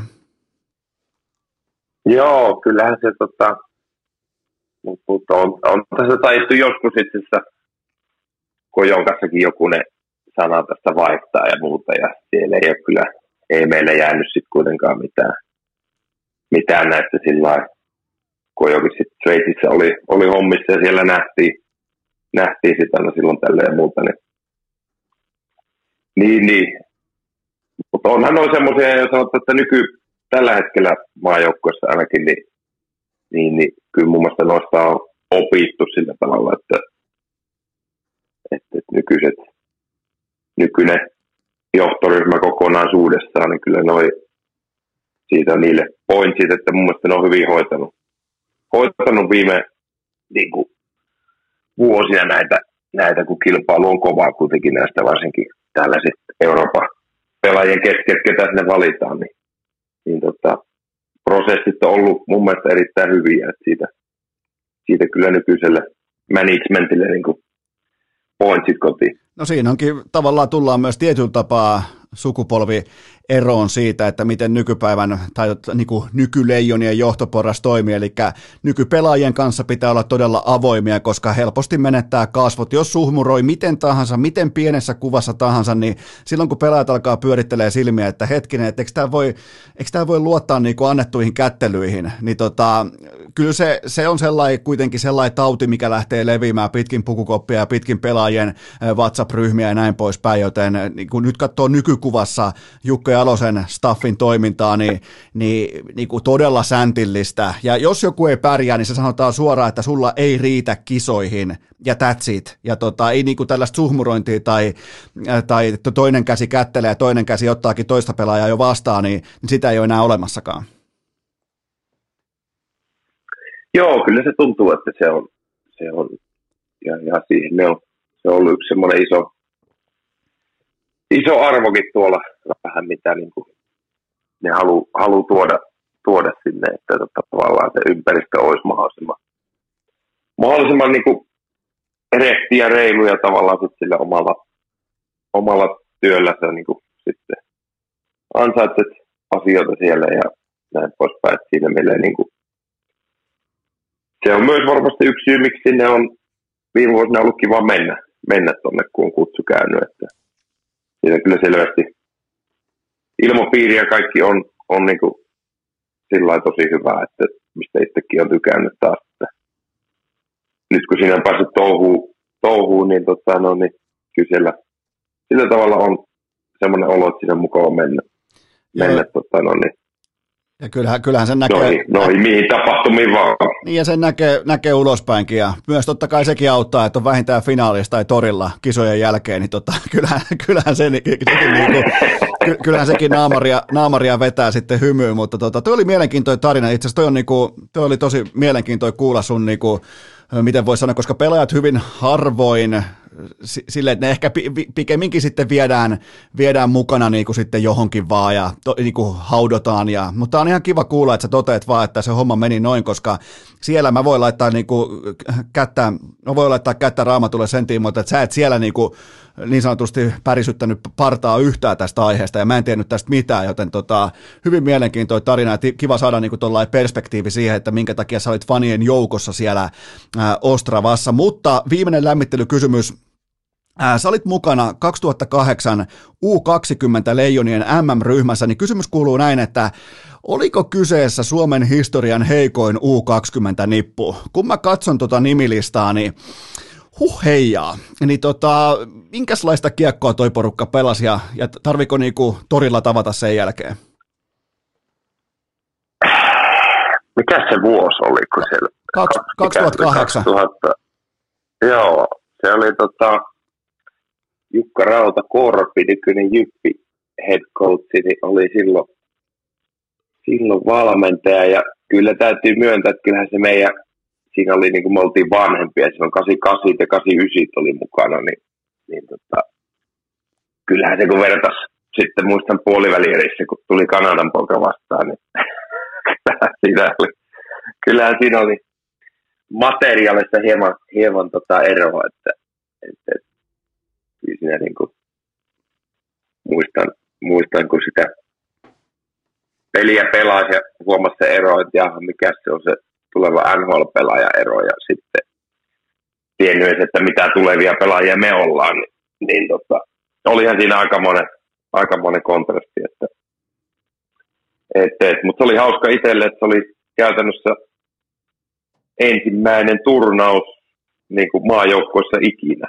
Se oli niin itselle silloin, sehän oli silloin itselle tota, kova juttu. Saitko, saitko, tuulipuvun, niin kuin, saitko leijonien tuulipuvun omaksi? Kyllä, kai sieltä jotain kisakampetta sai. sai ja, tota, kävitkö, kävitkö se tota, tuulipuku päällä Muuramessa tai jossain Patalahden liikenneasemalla vähän näyttämässä, että nyt on, nyt on supertähti on tullut maailmalta? Joo, kyllähän sitä kuljettiin sitten Jypissä sitten hallillekin niin ne kamat päällä, että varmasti kaikki tietää. Oikein, toi on ihan oikein. Pit- pitää olla ylpeä, täytyy myöntää, että on itse tehnyt saman, mutta tota, enkä häpeä, en, enkä häpeä, kyllä se niinku vaan. Ja, ja sitten ennen kaikkea, jos pääs, sä et päässyt silloin pohjalla leirille, mutta sen jälkeen, kun tulee sitten tarroja niin kuin vaikka hanskoihin tai kypärään, niin, niin kyllähän ne pidettiin ne tarrat siinä häkkipäässä sitten mukana, että muut näkee, että on muuten sitten ollaan liiton miehiä. Kyllä, tuosta Pohjolan leiristä itse niin olin kyllä lähellä. Olin, olin kolmas varapelaaja. Hilkulla se oli. Ai jumalauta. se oli. Ja vielä keskimaalta, eli käytännössä pelkästään jypin, jypin pelaajia. No joo, ja sitten siinä, muista se oli ihan hauska jäli mieleen, se oli yksi sellainen äskiekon pelaaja. Se oli aika iso kokoinen, aika mies. Mä olin aika poikainen siinä vaiheessa, että mulla ei oikein tota, vielä tuo murrosikä ollut kunnolla siinä alkanut, niin annoin vähän noissa raameissa niin periksi muille, niin tota, että pelitaitojen puolesta varmasti olisin voinutkin olla siellä, mutta tosiaan ehkä yleinen niin kuin voimataso ja fyysisyys ei ihan ollut sitä, mitä muilla, kellä oli sitten jo vähän viikset kasva siitä ja muuta, niin, niin tota, sanottiin mulle, että me otettiin nyt tuo, ja tuo äskeikö jätkä, kun sä sä oot ehkä pelillisesti parempi tuo pikkasen isompi jätkä, niin otetaan se. Sä oot, sä oot 88 ikäluokkaa, niin silloinhan, silloinhan siis tota, tohon aikaanhan oli tosi kovassa huudossa ja buumissa ne tota, ä, isokokoiset ja niinku, fyysiset pelaajat, eli sun pohjaleiri oli vuonna 2002, eli silloin tota, silloin elettiin sitä niinku huumaa siinä, että pelaajan pitää olla todella iso kokoinen, fyysinen. Pakki sä et voi olla, jos et saa vähintään 190 senttinen ja nosta Volvoa penkistä, niin sä asuit, sä asuit sitten tuohon mankeliin. Joo, se oli kyllä kieltämättä, se oli aika semmoinen, että varsinkin sitten joku laita hyökkääjä, niin kuitenkin oletus, että on niin kuin, olisi vähän pystyisi olemaan semmoinen karski, karski ja muuta, että tota, ei sitten kaikki, ketä myöhemmin sitten liikaankin pääsi, niin kyllä se vähän tuntuu, että pienempi kokoisilla pelaajilla, niin sinne oli haastetta päästä, että sitten piti olla ihan supertaitava taitava ja tota, silleen hyökkäys, hyökkäysvaistot semmoiset, että sitten sinne niin pääsi kyse. Noista koko ja, koko ja tota voimaa vähän vaati silloin, että sua edes katsottiin vähän. se, on, se on ihan totta. Pidetään kohtaa pieni tauko ja sen jälkeen jatketaan sun ää, Jyp-kokemuksilla, koska niitähän piisaa. Urheilukää! Täällä ei nostella divisioona viirejä kattoon. Tähän välikköön mulla on teille huippunopea kaupallinen tiedote ja sen tarjoaa Sports Car Center. Kyllä vain se on kuulkaa nyt Oulu sitten pikkusen verran tarkkana, nimittäin Oulu. Miettikää sinne, missä on täytettyä kärppää ja kaikkea tätä, niin siellä on SCCn piste. Siellä on SCCn kauppa, sieltä löytyy Sports Car Center tästä keväästä eteenpäin. Menkää tsekkaamaan, ottakaa kaverit mukaan, menkää ihmettelemään hienoja, upeita laatuautoja. Ja nyt kun se kevät on on käynnissä. Kattokaa ulos, kattokaa säätiedotetta. Pelkkä aurinko, tavallaan niin kuin aurinkojaffan kuva on pysyvänä elementtinä se koko tämän seuraavan 11 vuorokautta Suomessa, niin jos se alkaa se kesäisen auton hammas kolottaa, niin toimin nopeasti, koska ne menee tällä hetkellä, niitä viedään joka päivä lukuisia kappaleita ovesta ulos, koska ihmisten autokiima on nyt ihan oikea asia, että jos sä haluat sen kesät, ää, kesäauton, niin älä lähde itse lottomaan, vaan anna se 30 vuoden kokemus kokemuksen käsiin, että oot sitten Oulussa uusi toimipiste siellä tai missä tahansa päin Suomea, niin mene osoitteeseen scc.fi ja laita se kesäauto unelma. Mäkin oikeastaan äsken ehkä enemmän tai vähemmän juuri toimin vastaavalla tavalla. Mä oon kaksi autoa SCCltä, enkä voisi olla tyytyväisempi, joten tota, Oulu nyt hereillä. Menkää tsekkaamaan Sports Car Center. Käykää katsomassa. Laittakaa mulle vaikka kuva tulemaan, että miltä siellä näyttää ja mitä kaikkea sieltä löytyy. Löytyykö vaikka keltaista Lamboa Oulusta, joten menkää Oulussa Sports Car Centerille ja menkää osoitteeseen scc.fi. Tähän kylkee myös toinen huippunopea kaupallinen tiedoteisen tarjoaa urheilukestin pääyhteistyökumppani Liikkukuntokeskukset. Tämä on täydellinen siirtymähetki, kun on kuntosaliharjoittelu. Kaikkihan haluaa tavallaan mm, Äh, siirtyy kivasti laduilta kohti äh, kuivia polkuja näin poispäin, kohti polkujuoksua, lenkkeilyä, metsäkävelyä, niin nyt on loistava aloittaa myös kuntosaliharjoittelu, ei mitään muuta kuin fokusta keskivartaloon, pidä huolta sun selästä, pidä kantavista rakenteista, muista sun kantavat seinät, ne on kaikki kaikessa, ja mene testaamaan ilmaiseksi liikkukuntokeskuksen palveluita maanantaista keskiviikkoon kello 16-19, ota vaikka kaveri mukaan, menkää ensi testikäynnille äh, 16 19 kellon lyömillä maanantaista keskiviikkoon, missä niitä löytyy, niitä löytyy Hangosta Rovaniemelle, noit liikkuja, ne on todella laadukkaita paikkoja, niissä on laiteetäisyydet, ilmastoinnit, kaikki viimeisen päälle, kukaan ei tule lyijyttämään perää, kukaan ei tule, no, kaikki, se kaikki tällainen niin vanhakantainen markkinointi, se on, se on hylätty, se on kielletty, toi on, aito, toi on ehdottomasti aito, yrittäjä, nimenomaan mä tykkään sen takia liikusta, koska siellä ollaan yrittäjiä. Sitä mä siinä rakastan. Siellä taistellaan nimenomaan hyvinvoinnin, siellä taistellaan terveyden puolesta, joten menkää osoitteeseen liikku.fi ja aloittakaa tai jatkakaa kunto, sali, harjoittelua. Me jatketaan tästä nyt Harri Pesosen kanssa. Urheilukääst! Kaivohuoneen loputtoman piikin siirtely jatkuu tälläkin kaudella. Ja sittenhän me jatketaan Pesosen kanssa siitä, mihin jäätiikin. Eli hypätään traktorin kyytiin, hypätään Jyväskylään. Sä oot siis 88 syntynyt, mutta milloin susta tuli, kuule Harri Pesonen, milloin susta tuli hyvä jääkiekkoilija, koska ei susta puhuttu kauheasti ennen tota 20 maalin rikkomista SM Liigassa, joka tuli mullekin silloin vähän puskista. Se tuli enemmän tai vähemmän ehkä jostain pystymetsästä, että hei, tuolla on tuollainen Pesonen, se tekee joka paikasta maalin, niin, niin milloin susta tuli laatu hyvä jääkiekkoilija sun oman kirjanpidon mukaan? No joo, tuo on ihan hyvä kysymys. Että, tota, meillä oli silloin Jyväskylässä, kun mä pääsin noihin liika, liikaympyröihin mukaan, mukaan niin tota, meillä oli aika kova joukkue silloin. Silloin oli tätä uudelleen rakennus oli aika hyvässä vauhdissa Jyväskylässä ja tavallaan ruvettiin, meidän seura rupesi taistelemaan niin kovemmista sijoista, niin kokoonpano ei ollut mahdottoman helppo päästä silloin, niin kuin, ja sitten jos pääsi, niin tota, minuutteja ei välttis ihan kauheasti tullut, niin tota, kyllä siinä niin kuin pitkään joutui sieltä, että sai sen hypyn sieltä junioritasolta, että sitten A-juniorissa mä olin kuitenkin siihen aikaan aika kovakin pelaaja omasta mielestä ja, ja, ja koin, että ansaitsin kyllä paikan SM-liigasta ja näin, näin poispäin. Ja, ja, ja, Mutta kyllä se varmaan meni sinne kolmannelle jyppikauelle sitten ihan kuin semmoiseksi niin kuin vähän enemmän luottopelaajaksi pääsi ja näin poispäin, että itsellähän kävi siinä silleen hyvä tuuri, että ekakaus, niin voitettiin heti mestaruus silloin ja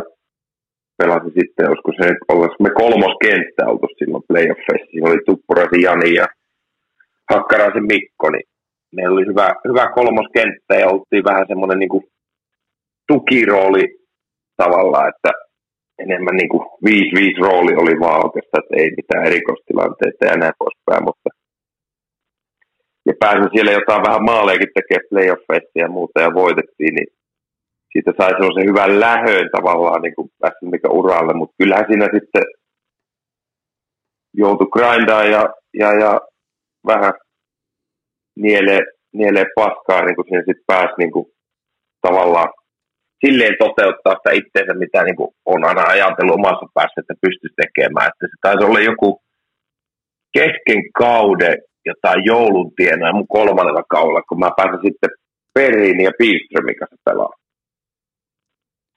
Joo. Ja, ja si, siinä sitten, tota, mä muistan, eka vaihto, Duffa sanoi, että no niin, että me tuohon Tysonin ja Ekin kanssa, ja tota, en muista kenet se viltitti siitä pois, ja sitten mä ajattelin, että nyt on niinku paikka.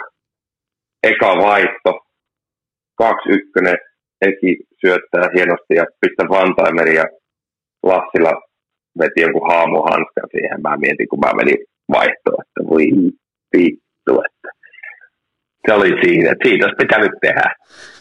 onko, se, ja, on, tota, on, no, onko, niin, ne, onko ne näytön paikat Dufan joukkoon, no. onko ne noin lyhyessä? Että se, tota, ek... No siis silloin se ainakin tuntuu, että ei siinä, siinä ei ollut mitään siimaa, että jos nyt tässä oikeasti laita jotain rupeaa tapahtumaan, niin sitten sä kammeta takaisin tuonne alempiin kenttiin. Että tota, joo, joo. Et, et. Ja muistan, sitten pelattiin huikea peli. Siinä, jäi semmoinen fiilis, että vitsi oli siisti pelata jätkien kanssa, tuntui, että synkkas, synkkas niin kuin hyvin, vaikka olin, tulin vähän siihen niiden kenttään niin kuin kolmanneksi lenkiksi, niin tota, mutta sitten se lähti siitä pikkasen oikeastaan niin kuin rullaa ja aika lailla kun sillä kentällä pelattiin koko kausi loppuun asti siinä ja muuta. Ja, ja, ja sitten vielä playoffeissakin mulla henkilökohtaisesti kulki ihan ok peliin. Siitä sai semmoisen hyvän, niin kuin, hyvän tavallaan niin kuin puolikkaan kauden ja playoffit ja, ja, ja sitten seuraavaan kauteen tavallaan hyvän niin kuin lähdön ja, ja, ja sitten viimeinen kausi oikeastaan varmaan aika kokonaan sitten pelasi Tuppuraisen ja Perinin kanssa. Meillä oli hyvä, hyvä totta, no niin, kemia meidän kentällisessä. Et se oli varmaan ihan jääkiekkoillisesti niin yksi hauskimmista kausista, mitä siihen asti olin koskaan pelannut. Että siinä oli hieno niin sanotusti ammattimiesten kanssa päästä pelaamaan. Ja, ja, ja tuntui, että pojatkin otti mut hyvin siihen, niin kuin halusi pelata mun kanssa ja tykkäs pelata. Niin, niin tota, ja, ja mutta kyllähän siellä kova opetushan se oli, että sanotaanko sitä palautetta tuli, tuli noiden kavereiden kanssa ihan hyvin, että kun vaihtoon tuli, niin kyllä siellä Perininkin ilmoitteli sitä aina, niin kuin, että mitä helvettiä sä puuhaat.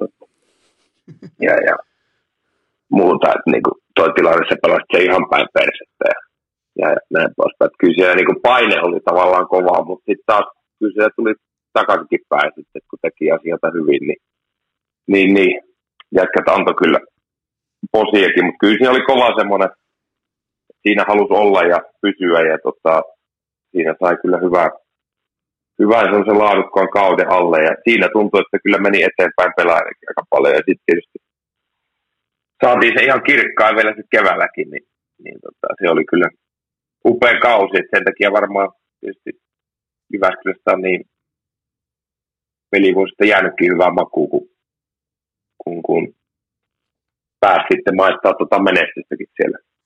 Tuo on mielenkiintoinen toi sun nousus tuolta 2009. Totta kai silloin sä pelasit hyvät playerit, niin kuin sanoit, kolmosketjussa ja sitten se kehitys sieltä kohti ykkösketjua, ratkaisuroolia ja yli 20 maalin kausi ja sitten tulee vielä Kanadan malja ja näin poispäin. Oliko, oliko muuten Perri, joka ratkaisi jatkoajalla Lahessa sen finaalisarjan poikki ja siihen, siihen sitten tota, siihen se taiskin muuten sitten ratketa. Eikö, nä, eikö näin ollut? Joo, kyllä se oli. Se oli tiukka matsi, että olisiko Pelsu johtanut 1-0 ja sitten mä tasoitin yhteen yhteen ja sitten teki, teki tosiaan jatkoajalla sitä ratkaista, olisiko se viides, viides ottelu ollut ja, ja, ja kyllä se niin kuin on jäänyt, jäänyt verkkokalvolle, että silloin oli Lahessakin oli aika hyvä kiekko huumaa siitä oli. Sillä kaudella. Ehdottomasti. Oli, oli, hienoja pelejä kyllä. Oli, oli kyllä loistavaa, loistavaa jääkiekkoa silloin, mutta oli, toi oli kyllä ihan, ihan mielenkiintoinen toi sun tarina tuossa niin kuin Jypissä se, että sieltä ehkä vähän myöhäisheränneenä äh, ohi junnumaa joukkueiden kohti sitten tryouttien kautta kohti Jypin äh, tota, junnuporukoita A-junnuissa parikymmentä maalia, sen jälkeen kohti liikaa. Ja miten nämä muuten oli nämä D-tiimi pudotukset välillä? Haettiinko se vaan roolia, haettiinko se vauhtia, oliko se osa prosessia vai, vai mitä ne niin kuin Jypin kulttuurissa oli, kun haettiin vähän niin kuin heittomerkeissä farmista vauhtia?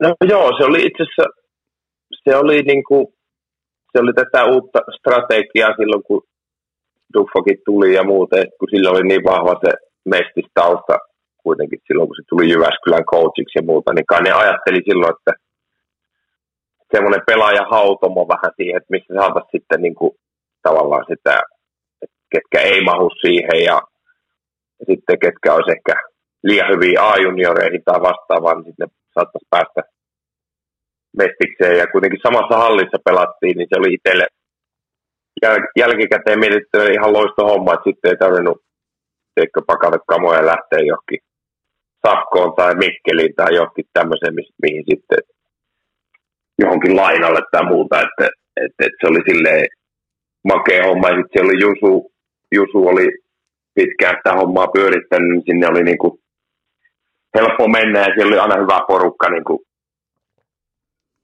voit kuvitella tämmöinen messisporukka, niin, niin, niin kyllähän siellä ei niin sanotusti jäpitetty kauheasti, että siellä oli niin paljon tuttuja pelaajia ja, ja muuta, että siellä oli hyvä sellainen sekalainen ryhmä ainakin se meni, ja paljonhan siinä oli niinku sopimuspelaajia sitten pelasi just. C-tiimissä saattoi ihan vakituisestikin pelata, että, mutta niillä oli liikasopimukset, että, että, että se oli niinku, sitä se oli, että sitten välillä aina, kun ei ihan Risto on mielittänyt, niin sitten se laittoi sinne vähän hakea nöyryyttä, nöyryyttä ja tota, niin, sitten uutta matoa koukkuun, että se oli tota, olihan se semmoista kovaa aikaa välillä henkisesti, kun siinä niin kuin, oltiin vähän koko ajan, että kun paikka ei ollut niin sanotusti saletissa, niin, niin, niin täällä välillä käytiin sitten pyörähtää Jusun koulussa. Nyt kun, nyt kun tavallaan tuli myös äh, tota, legendaarinen diskos puheenaiheeksi, niin muistatko sellaista vuosien vuosien takaa sellaista erittäin legendaarista diskostähteä kuin Pasi Sinikunnas? Oli ihan ylikylän jätkä. Oli, ylivoimainen. Mä muistan, mä muistan, mä muistan tota, ikuisesti sen, että mä näin, sillä harhautuksella ei ole nimeä, joten mä sanoin sitä varmaan 15 vuotta mun elämästä sinikundaaksi, sellaista, että se vie rystylle ja sen jälkeen hitaasti kääntää veskarin eestä vielä kämmenelle, sille että veskari useimmiten valuu maalin eestä kokonaan niin kuin ulos ja laittaa kiekon tyhjää, niin, niin tota, ikuisesti muistan sellaisella rasvasella pikkutakatukalla ja jotenkin niin kuin hävytön lapa taisi olla mailassa ja ihan pelkkää silkkiä kädet, niin Pasi Sinikunnas. Erittäin hyvä haku kyllä keskisuomalaista jääkiekkoilusta. Sinikunnas oli kyllä semmoinen ala, tai tolleen niin kuin mestis, mestis, divari, stara, että tota, hirveällä koukulla painoa. Olisiko vähän ylipainoa ehkä ollut vielä? Että ei, ei, ei, hän, ei, Pasilla. Ei Pasilla. Mutta oli kyllä, oli kyllä legenda äijä, ja tota, kyllä, kyllä mäkin muistan erittäin hyvin, hyvin kaveri. Joo, se, se pitää aina, jos jotenkin niin kuin pääsee puhumaan diskoksesta, mun on pakko aina muistuttaa siitä, että Pasi Sinikunnas oli Diskoksen Goat, ja nimenomaan tuo yksi harhautus, millä se pystyi ottaa Veskarin maalista kokonaan ulos, niin, niin se oli taidetta, se oli todella taidetta, mutta tota, Kyllä. Ö, oliko sulla tolloin jo, kokeillaan vähän urheiluakin välissä, niin tota, ö, oliko sulla tolloin jo, kun mä katson sun ja muistelen sun playoff-suorituksia tollon vaikkapa Jypissä, niin, niin eihän siellä ihan hirveästi ohipelejä tullut. Musta tuntuu, että Pesonen playoffeissa on parempi kuin Pesonen runkosarjassa, niin onko tämä mutuilua vai on, onko se ihan fakta, että silloin kun panokset on korkeimmat, niin, niin sun otanta alkaa olla aika mukava jo sen tiimoilta, että sä oot aika luotettava pelaaja tosi paikoissa? No ehkä siinä on, on jotain perää, ainakin haluaisin uskoa, että näin, näin se menee. Että tota, mutta sekin on vähän semmoinen se kuitenkin se playoff ja tuommoinen, niin kuin, mitä nyt voisi sitten jotain arvokisoja tai muuta, niin ne on kuitenkin sillä kokee, että ne on sellaisia niin siistejä hetkiä, että kyllä sitä tuntuu ainakin henkilökohtaisesti, että ehkä sitä vaan saa niin kuin enemmän, enemmän irti ja sitä tavallaan niin kuin haluaa olla semmoinen pikkulapsen uskonen, että niin kuin tavallaan enemmän semmoinen optimismi ja semmoinen tavalla, että niin kuin näkee enemmän mahdollisuuksia kuin uhkia, niin, niin tota, kyllä mä siitä aina noista peleistä niin kuin nauttinut, että pääsee niin sanotusti jotain niin kuin tavoittelee muuta, niin onhan se selvää, että tota, niissä varmasti enemmän saa irti. Mutta kyllähän sitä tietysti haluaisi olla ihan tavallaan, että ei nyt ihan vetele ohi, ohi niin kuin mitään pelejä, mutta tota, kyllä varmasti niissä on perä, että niissä peleissä mun mielestä saa enemmän itsestä irti. Äh, mulla on tota 2012 sesonkiin liittyen, mulla on sulle yksi kritiikki, ootko siihen valmis? Ää, tota, sä hävisit pakille pistepörssissä, teidän joukkueen sisäisessä. Miten tota, noin niin kuin tähtihyökkäänä kohtaat sen tosiasian, että Sami Vatanen kirjasi sua enemmän tehopisteitä runkosarjassa, koska pakeillehan ei hävitä pistepörssissä ikinä? Se on kyllä paha, ja sitten Sami vielä loukkaantui siinä, tota, polvivamma tuli siinä, niin mulla on enemmän pelejäkin, että on kyllä todella paha. Tätä ei nyt Samille kyllä saa kertoa, se, sille tulee liian hyvää mieli tästä. No siitä nyt ei ole pelko, pelko, että, pelko, että Vatanen kuunteli urheilukästi. No ei se voi olla, että se nyt jopa kuuntelee. Niin se voi Mä olla. Niin, mieti siellä go- golf-simulaattorin, tiedätkö, siellä on kaiutin mukana ja se laittaa 300 jaardista swingia. Pelatko muuten itse golfia ollenkaan? En pelaa. Helvetin en pelaa. hyvä ratkaisu. Todella hyvä ratkaisu. Mä oon aina tykä, tykännyt susta sekä jääkiekkoilijana että ihmisenä ja nyt laitetaan lisää plussaa kirjanpitoon, mutta, tota, mutta toi on kuitenkin se ainoa miinus tuolta on se, että sä hävisit pakille pistepörssissä. Ää, mutta tota, otetaan vähän NHL-unelmia, koska Kerrohan mulle, oliko tehopiste tai maali lähellä. Sä pelasit vaan neljä peliä ylhäällä ja 139 peliä alhaalla, mutta puhutaan tuosta NHLstä ja New Jersey Devilsistä parin lauseen mitassa, niin oliko maali lähellä, oliko, joku, niinku, oliko siellä joku sellainen hetki, että, joka jäi sun verkkokalvoille ikuisesti? No hämärästi muistan, että yksi semmoinen vanha aikas yritys olisi Lundqvistille ollut lähellä, kun pelattiin paikallisottelua siinä siinä tota Rangersia vastaan, niin siinä oli joku semmoinen orastava mahku, mutta tota, kyllä se, sen jalka jotenkin sieltä ehti sitten, ehti siihen tolpalle, mutta tota, kyllä sanotaanko, että kyllä se silleen viikkoon meni, että ei tehoja tullut ja niiden neljän pelin aikana en sano itse tehopisteitä, mutta todistin yhdessä ottelussa, kun Bröderille merkattiin yksi maali, niin kyllä se, kyllä se vähän vei itseluottamusta. Eli siis sä, sä, sä, ensin hävisit pakille pistepörssissä, no se menkö nyt yhden kerran, mutta sä hävisit, sä hävisit maalivahdille, maali, okei se on kaikki, se on Goat, se on Martin Brode, se ei ollut sen ainoa maali hänen urallaan, mutta joka tapauksessa niin, niin hävisit Veskarille maalipörssissä, joten kyllä kuitenkin ilmeisesti otettiin niin kuin sitten leukaan rintaa ja nöyryyden kautta. Joo, kyllä siinä vaiheessa miettii, että pitäisiköhän pakata kamat, että jos tota, niin.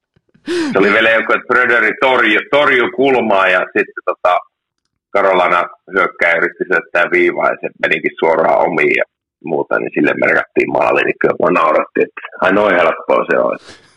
Minkälainen äijä muuten Broderi on? Se on kuitenkin yksi kaikkien aikojen suurimmista, niin kun sä menit sinne kahden Kanadamalian kanssa, niin tota, kuinka, ku, kuinka korkealle se nosti sut niin kuin joukkueen hierar- hierarkiassa? Tota, kyllä, ihan huipputyyppi oli kyllä siinä mielessä, että oli näitä harvoja, harvoja ketä siihen aikaan, siellä oli, siellä oli Luun, Luu arvosti aika paljon tästä kokemusta, niin tota, aika Karvapersen joukkuehan siellä oli, niin tota, että mieleen jäi, että Bröder ja Kovaltsukki oli niin kuin parhaimmat tyypit, tyypit jengissä, että ne otti heti niin kuin, tuli esittäytyä ja, ja, ja niin kuin kyselee ja tiedätkö, sit sillä heitti vähän jerryä ja näin poispäin, että jäi kyllä tosi hyvä fiilis siitä, siitä maalivahtilegendasta, että, tota, että todella lepposa tyyppiä ja sitten yhdet.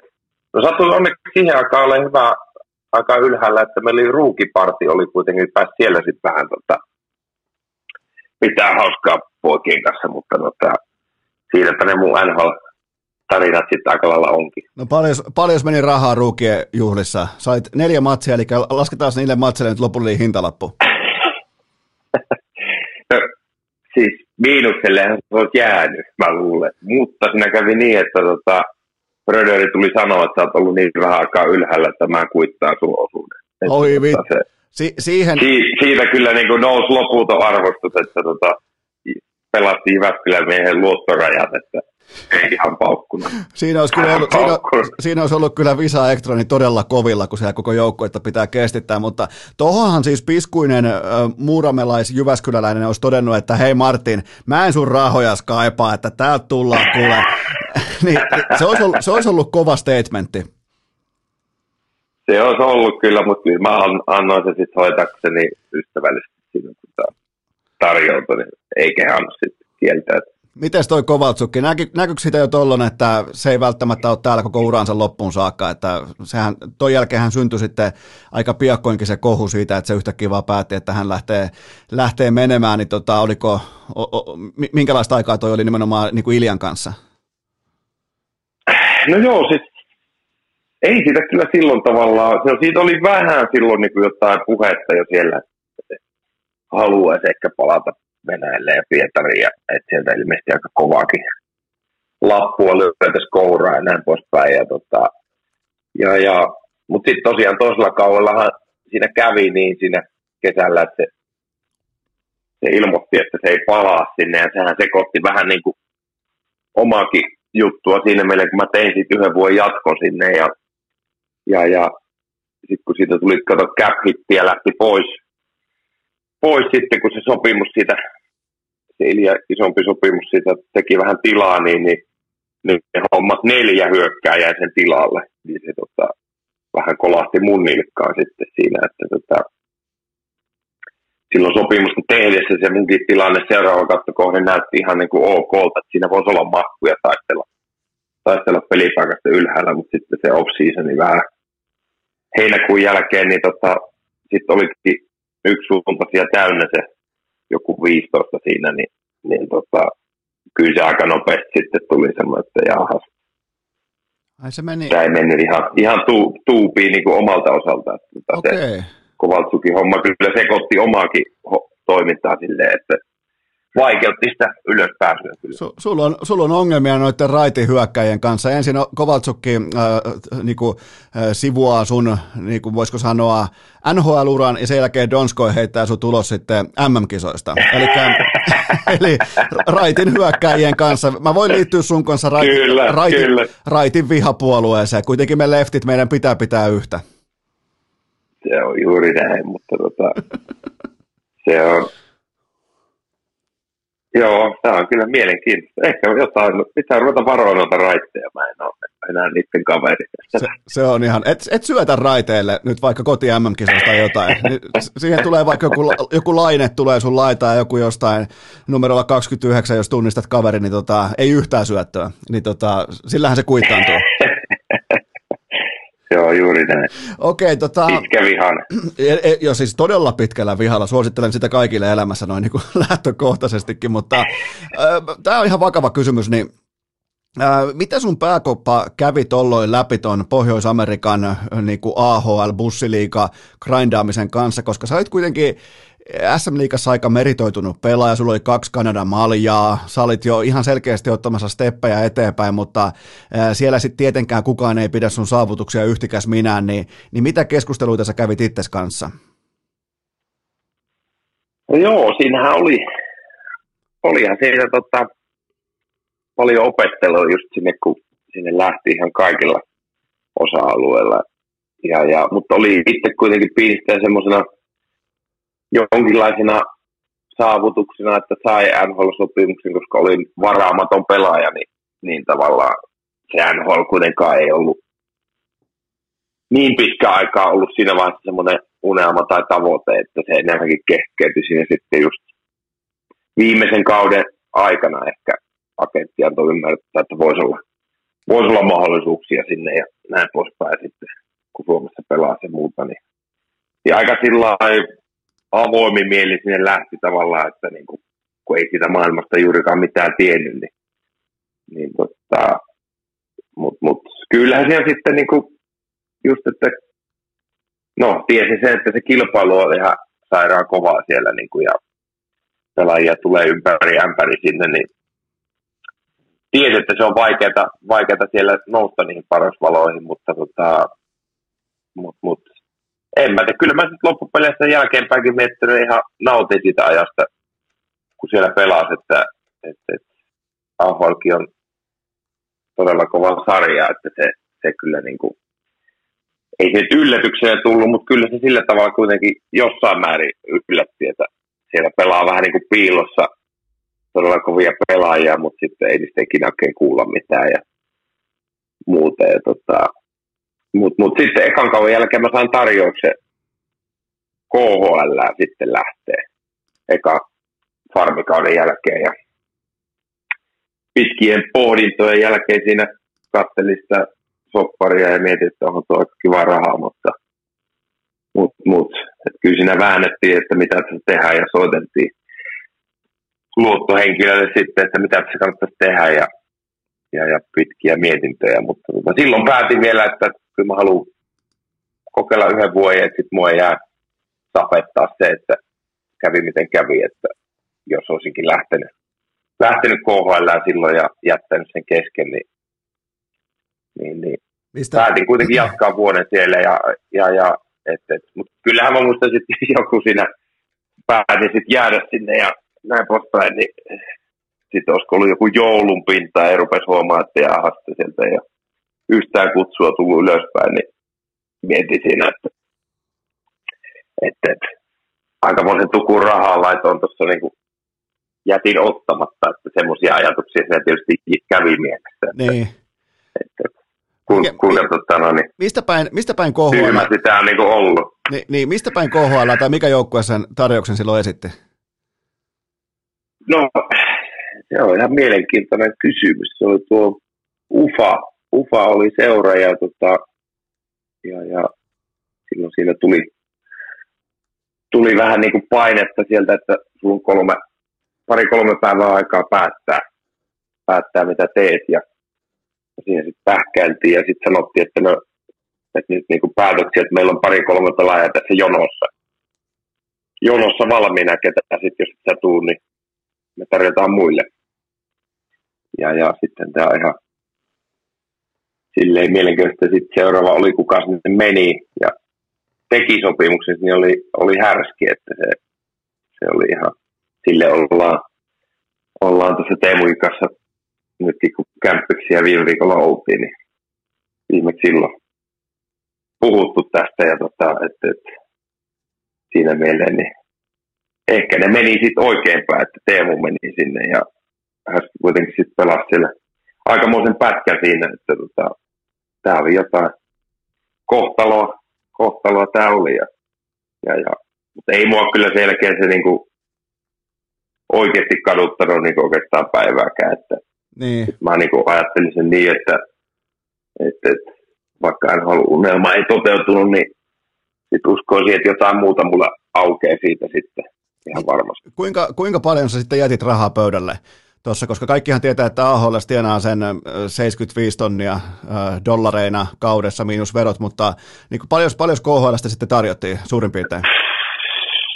Niin, mulla, olisiko mulla AHL ollut silloin 200 niin garantia palkka ja, tota, ja, ja sitten versus siihen, mitä KHL tarjottiin, niin se oli sitä vanhaa hyvää aikaa, kun kurssikin oli aika miellyttävä, niin kyllä se varmaan siellä ihan tarkkaan muistaa, mutta varmaan joku 7 miljoona, se oli 700 000 miljoona palkka se varmaan oli. Okei, okay, aika kova.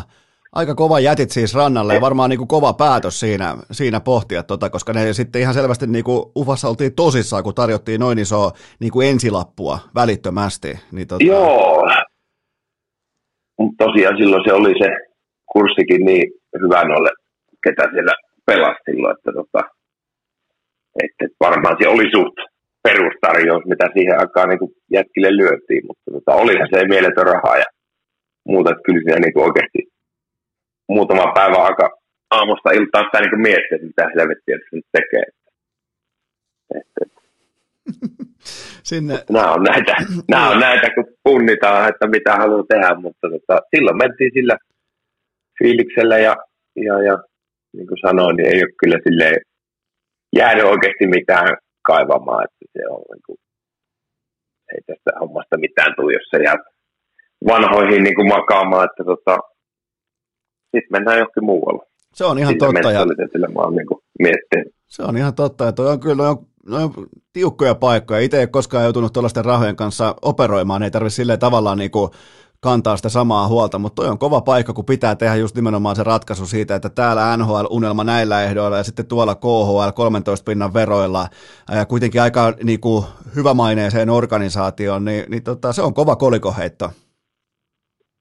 Olihan se, ja sitten kuitenkin suhteellisesti nuorena, että mitä, oliko mä 24, 25 silloin, niin niin tota, olihan se, olisin se ollut aika monen mälli, mälli rahaa, että tota, että, että kyllä jo mietti sillä, että tässä ole tulevaisuutta sai tälläkin sopimuksella jo aika hyvin turvattua. Että. Mut hyvä vaan, että et saanut niin paljon rahaa, saisit ottanut Jyväskylän ralleissa ne kaikki helikopterit.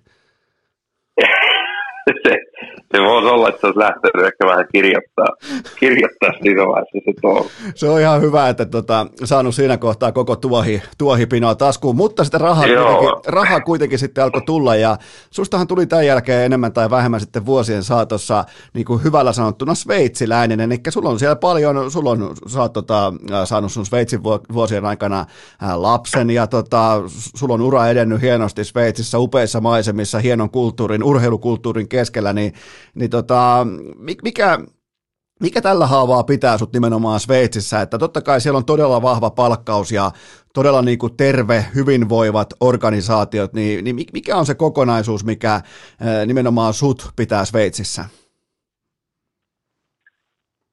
Kyllä se varmaan nykypäivänä on, on juuri tuo, mitä sä mainitsit, että tuo, kyllä se niin kuin, nautin siellä yleisesti pelaamisesta, että siellä on, niin kuin, pelataan hyvää lätkää ja se taso on, on niin kuin, pääsääntöisesti aika kova ja, ja, ja sitten ottelutapahtumat on kuitenkin ihan, ihan makeita ja, ja, ja sitten kuitenkin ajoittain ei aina niin, niin organisoitua kaikki, kaikki se pelaaminen ja muuta, että sitten sillä tavallaan niin kuin pääsee nauttimaan sitä pelaamisesta aika paljon ja vastuu on tietysti iso.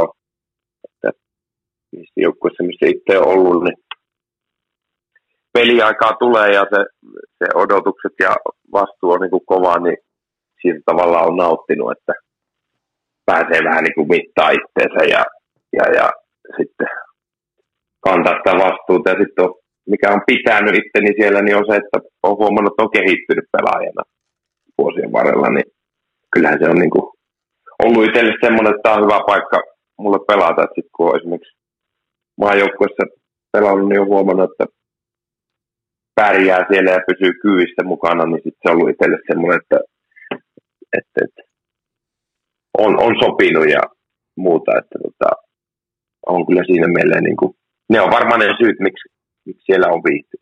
No minkäla- kun suomalaiset pohtii Sveitsissä pelaamista, niin herkästi tulee mieleen, että niin kuin todella, todella tuhdit rahapussit ja mahtavat maisemat ja ehtii käymään alpeilla, alpeilla ja ehtii afterskiihin ja ehtii Pierkarteniin, niin onko tämä täysin väärä mielikuva vai pystyykö siellä niin kuin, ehtiikö siellä niin kuin nauttia elämästäkin ja nimenomaan just käymään vaikka sitten katsomassa näitä upeita maisemia, puitteita, kohteita vai onko se, onko se sitten vaan kylmästi grindia ja sen jälkeen tullaan kesäksi Suomeen vai miten se niin kuin etenee? No sanotaanko, että kyllä se niin kuin, no sehän riippuu ihan tietysti tyypistä, mutta tota, kyllä sy- syksy on yleensä aika semmoinen, sanotaanko, tuntuu, että niin kuin, sit kun pelit alkaa syyskuussa, niin silloin se on aika grindi, että siellä on jostain se otteluohjelma semmoinen aika tiukka, että et vaikka niin kuin, onko meillä 52 peliä runkosarjaa siellä, niin niin tota, syksy on aika tuupattu täyteen niin kuin pelejä, mutta tota, sitten vähän niin kuin sitä kevättä kohden esimerkiksi niin kuin se ottelutahti vähän kevenee ja sitten on noita maajoukkuetaukoja aika paljon siinä. Ja, ja sitten joulutauot ja Spengler Cup-tauot ja muut, niin, niin tota, sitten se on vähän rauhallisempi se, että kesäaikahan siellä on hieno, kun menet niin treeninkämpi aikaan, niin sitten on niin kuin, no tiedät, miten Keski-Euroopassa kesät kuitenkin vähän pitempään jatkuu ja muuta, niin se on silleen semmoista suht lungia aikaa, että sitten siinä niin kuin touhut ja muuta, mutta sitten monesti viikonloput on vapaita ja näin poispäin, niin siinä vähän ehtii, ehtii sitten jotain pikkureissuja tehdä ja näin poispäin, että nauttia siitä, siitä maasta. Ja, ja, ja sitten tietysti just keskitalvella, niin, niin, niin kun siellä kaupunkialueella hirveästi ei sitä talvea on, niin sitä pääsee sinne sinne nauttia sitten vuoristoa ja muuta. Että, että, että, kyllä se on semmoinen, niin kuin, varsinkin jos sulla niin kuin, oot yhtään luontoläheinen ihminen, niin kyllähän se on loistava paikka olla, että jos tykkäät niin kuin, tota, tutustua uusiin paikkoihin ja muuta, niin etäisyydet on suhteellisen hyvät siitä, että oikeastaan missä vaan päin Sveitsiä asut, niin hienoja paikkoja löytyy lähellä, missä sitten niin vapaa-aikaa viettää. Että se tota, ko- kokisit sä, että mä saisin sieltä vielä jonkun ehkä 400-500 tonnin lapun ja pääsisin, mutta mä en haluaisi niinku syksyllä ihan hirveästi vielä olla siellä, että mä tulisin niinku sit keväälle ja siihen sitten käyntiä just Söldenissä ja, ja tota, podcasteinissa ja tällaisissa, niin näkisit sä, että siellä olisi joku joukkue, mihin mä mahtuisin? On, ehdottomasti. Ja sitten silloin varmaan, kato, jossain joukkueessa voisi olla semmoinen, että voisi olla pelaaja, vähän tuommoinen niin some, media vastaava, hoitaisit niitä hommia siinä vähän samalla. Niin tota, se on totta. Itse asiassa mun ei niin, tarvitse niin, pelata voisit... ollenkaan, mutta mä otan sen 400-500 tonnia kuitenkin siitä vuodesta niin kuin niin. korvauksena. Et näytät vaan numeroita niille, että mitä sä pystyt tuomaan taloon tuollaisella panoksella. Niin, niin, tota, niin, niin. Miten, miten muuten Sveitsissä, Sveitsissä toi, toi tota, niin kuin palkkauspuoli, niin kuinka, kuinka vahva se on? Siis eihän se, ne ei tietenkään ole niin kuin KHL-lukemia, mutta ilmeisesti on saanut sellaisen kuvan, että niin kuin palkkaus on tosi vahva, mutta siihen kylkeen tulee sitten myös erilaisia etuja sitten vaikkapa niin kuin alkaen ruoasta, asunnoista, autoista, kännyköistä, että se niin kuin kulut siellä ei ole mitenkään kauhean massiiviset. Onko saanut oikean kuvan?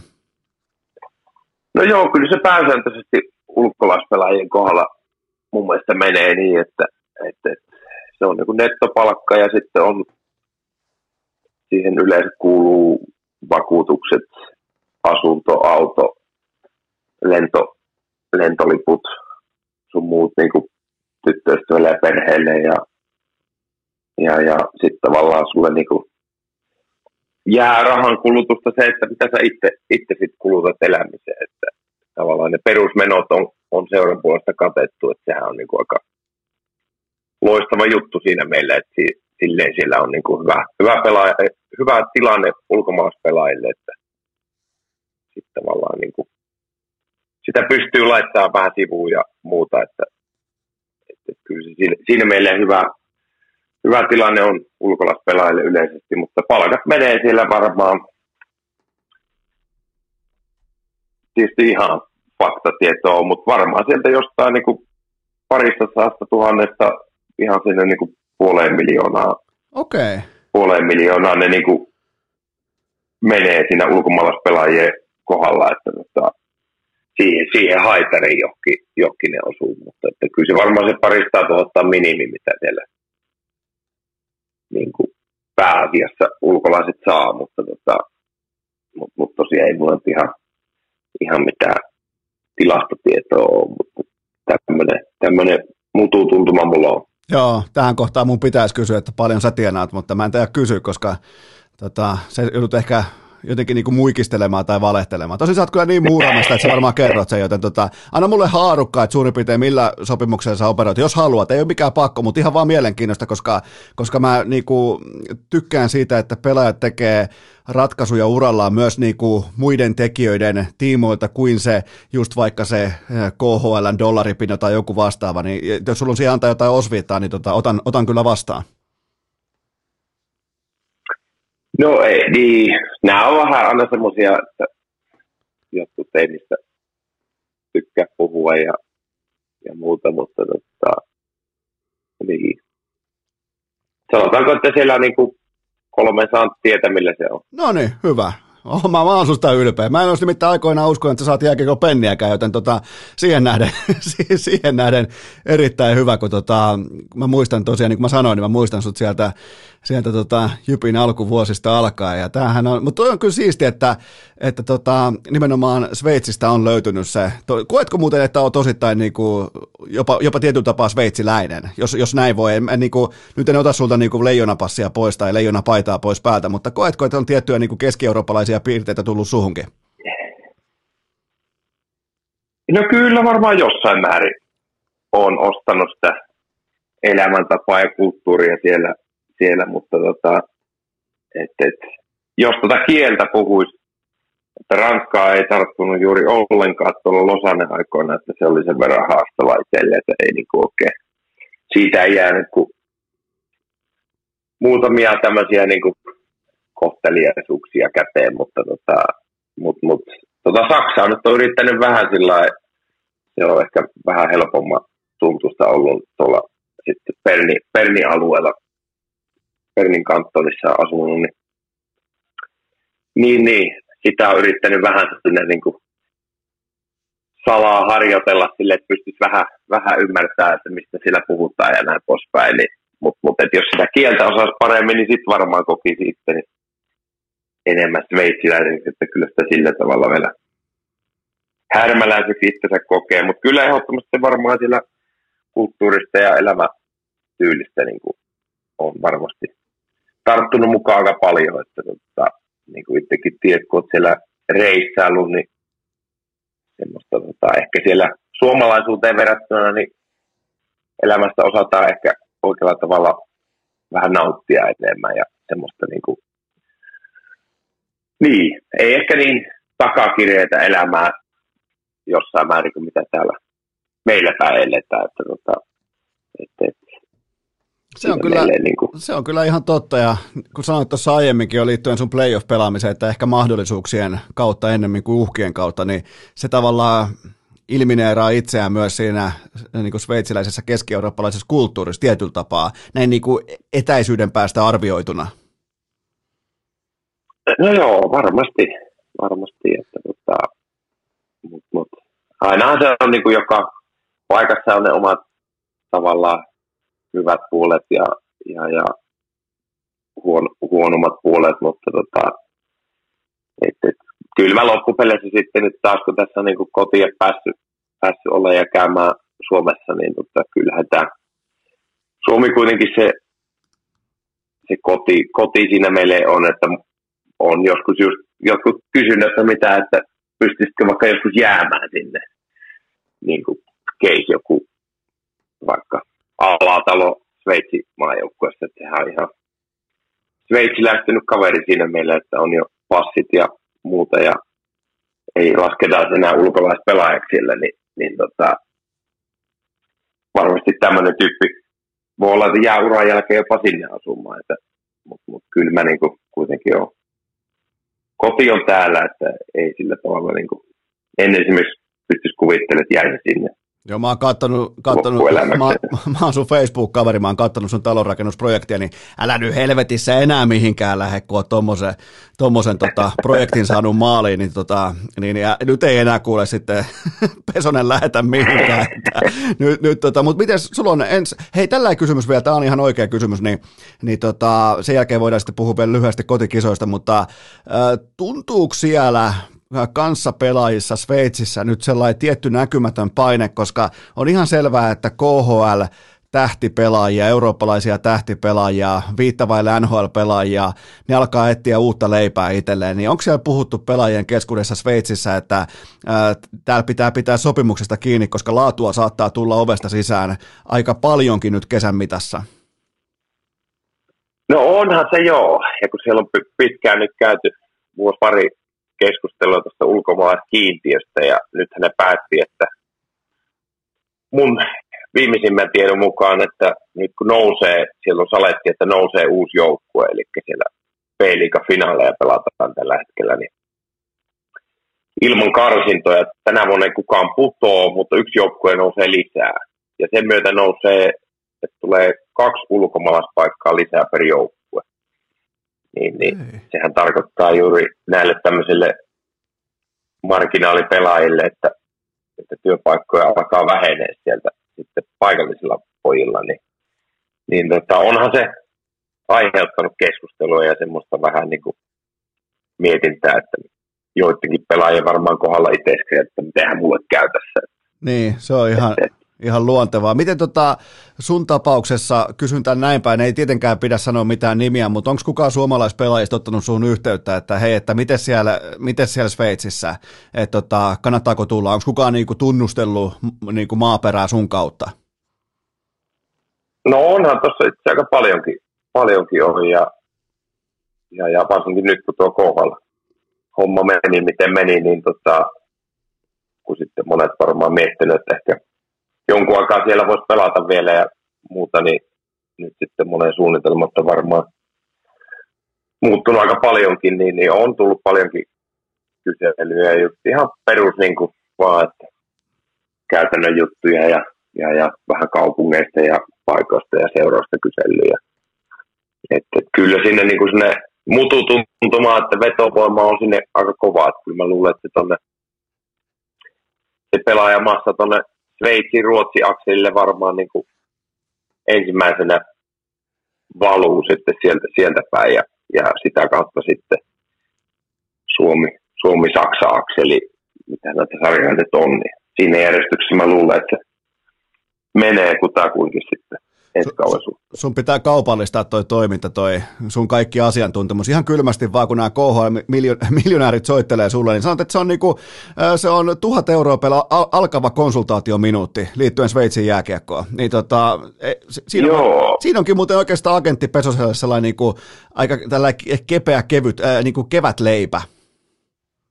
Joo, mä voisin kyllä tota, Tämä onkin hyvä idea. Laitatko, Siinä olisi mulle vähän kesä, kesätuloja. Laitatko, laitatko jopa kirjoitat sen itsellesi muistiin, että muista tehdä näin? Koska to, t- tässä, niinku voi myös, tässä voi laskuttaa myös jälkikäteen. Eli kaikki ne, ketkä on soittanut, niin, niin kylmästi vaan laskuu perään.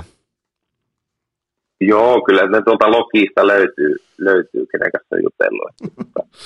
että, että, Täytyypä pistää tuo korvan taakse ehdottomasti. ehdottomasti. Niin mitään ei saa ilmaiseksi. Se on ihan totta tässä, kuten ei myöskään koti MM-kultaa. Puhutaan lyhyesti vielä loppuun. Meillä on oikeastaan ollut aika pitkä tarina tuokio tässä.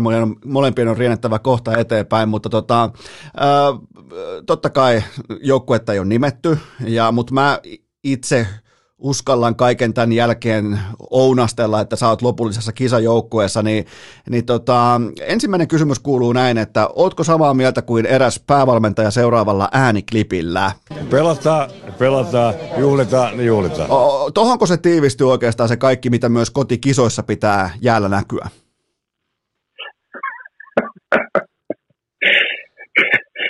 Tuo on kyllä erittäin hyvin tiivistetty kyllä päävalmentajalta. Että, että, kyllä mä niin kuin sanoisin, että tuo on se mentaliteetti, millä mennään. Huhu kertoo, että sä olit se pelaaja, joka oli esitellyt tämän urheilukästin Instagramissa olleen Jalos-videon päävalmentaja Jaloselle, niin mikä oli Jalosen oma kommentti tai näkemys tähän niin kuin videotaltiointiin? Joo, kyllä se taisi olla, että mä sille näytin sen. Mä mietin, että pakko tähän sille näyttää, että tätä sen verran herkutellaan, että, että kyllä se, tota, en muista kyllä ihan tarkkaan reaktio mikä oli, mutta aika tyynesti otti muistaakseni vastaan, että, tota, että, että, mutta ihan, ihan niin kuin hymyllä, hymyllä että tota, en mä, en mä uskokaan, että siinä, siinä lentokoneessa lähti kukaan erikseen mököttämään, mutta miten tota, laitetaan, laitetaan vähän nyt sitä leijonaa valaa ja leijonaa, leijonaa sydämeä ja leijonaa rintaa tässä kohdin, niin, niin kuinka tärkeää sulle on nimenomaan, että pääsis kotikisoihin tuossa nyt mahtuisi joukkueeseen, saisi sais joukkue kutsun ja tota, pääsisi nimenomaan esiintymään nyt sitten uudella areenalla, totta kai perhe, kaikki, nelivuotias, nelivuotias lapsi, näin poispäin, niin tota, minkälaisia ajatuksia tämä herättää? Ja huomaatko myös muissa pelaajissa, että on ihan selkeästi nyt sellainen fokus, että, että tähän joukkueeseen on nyt mahuttava?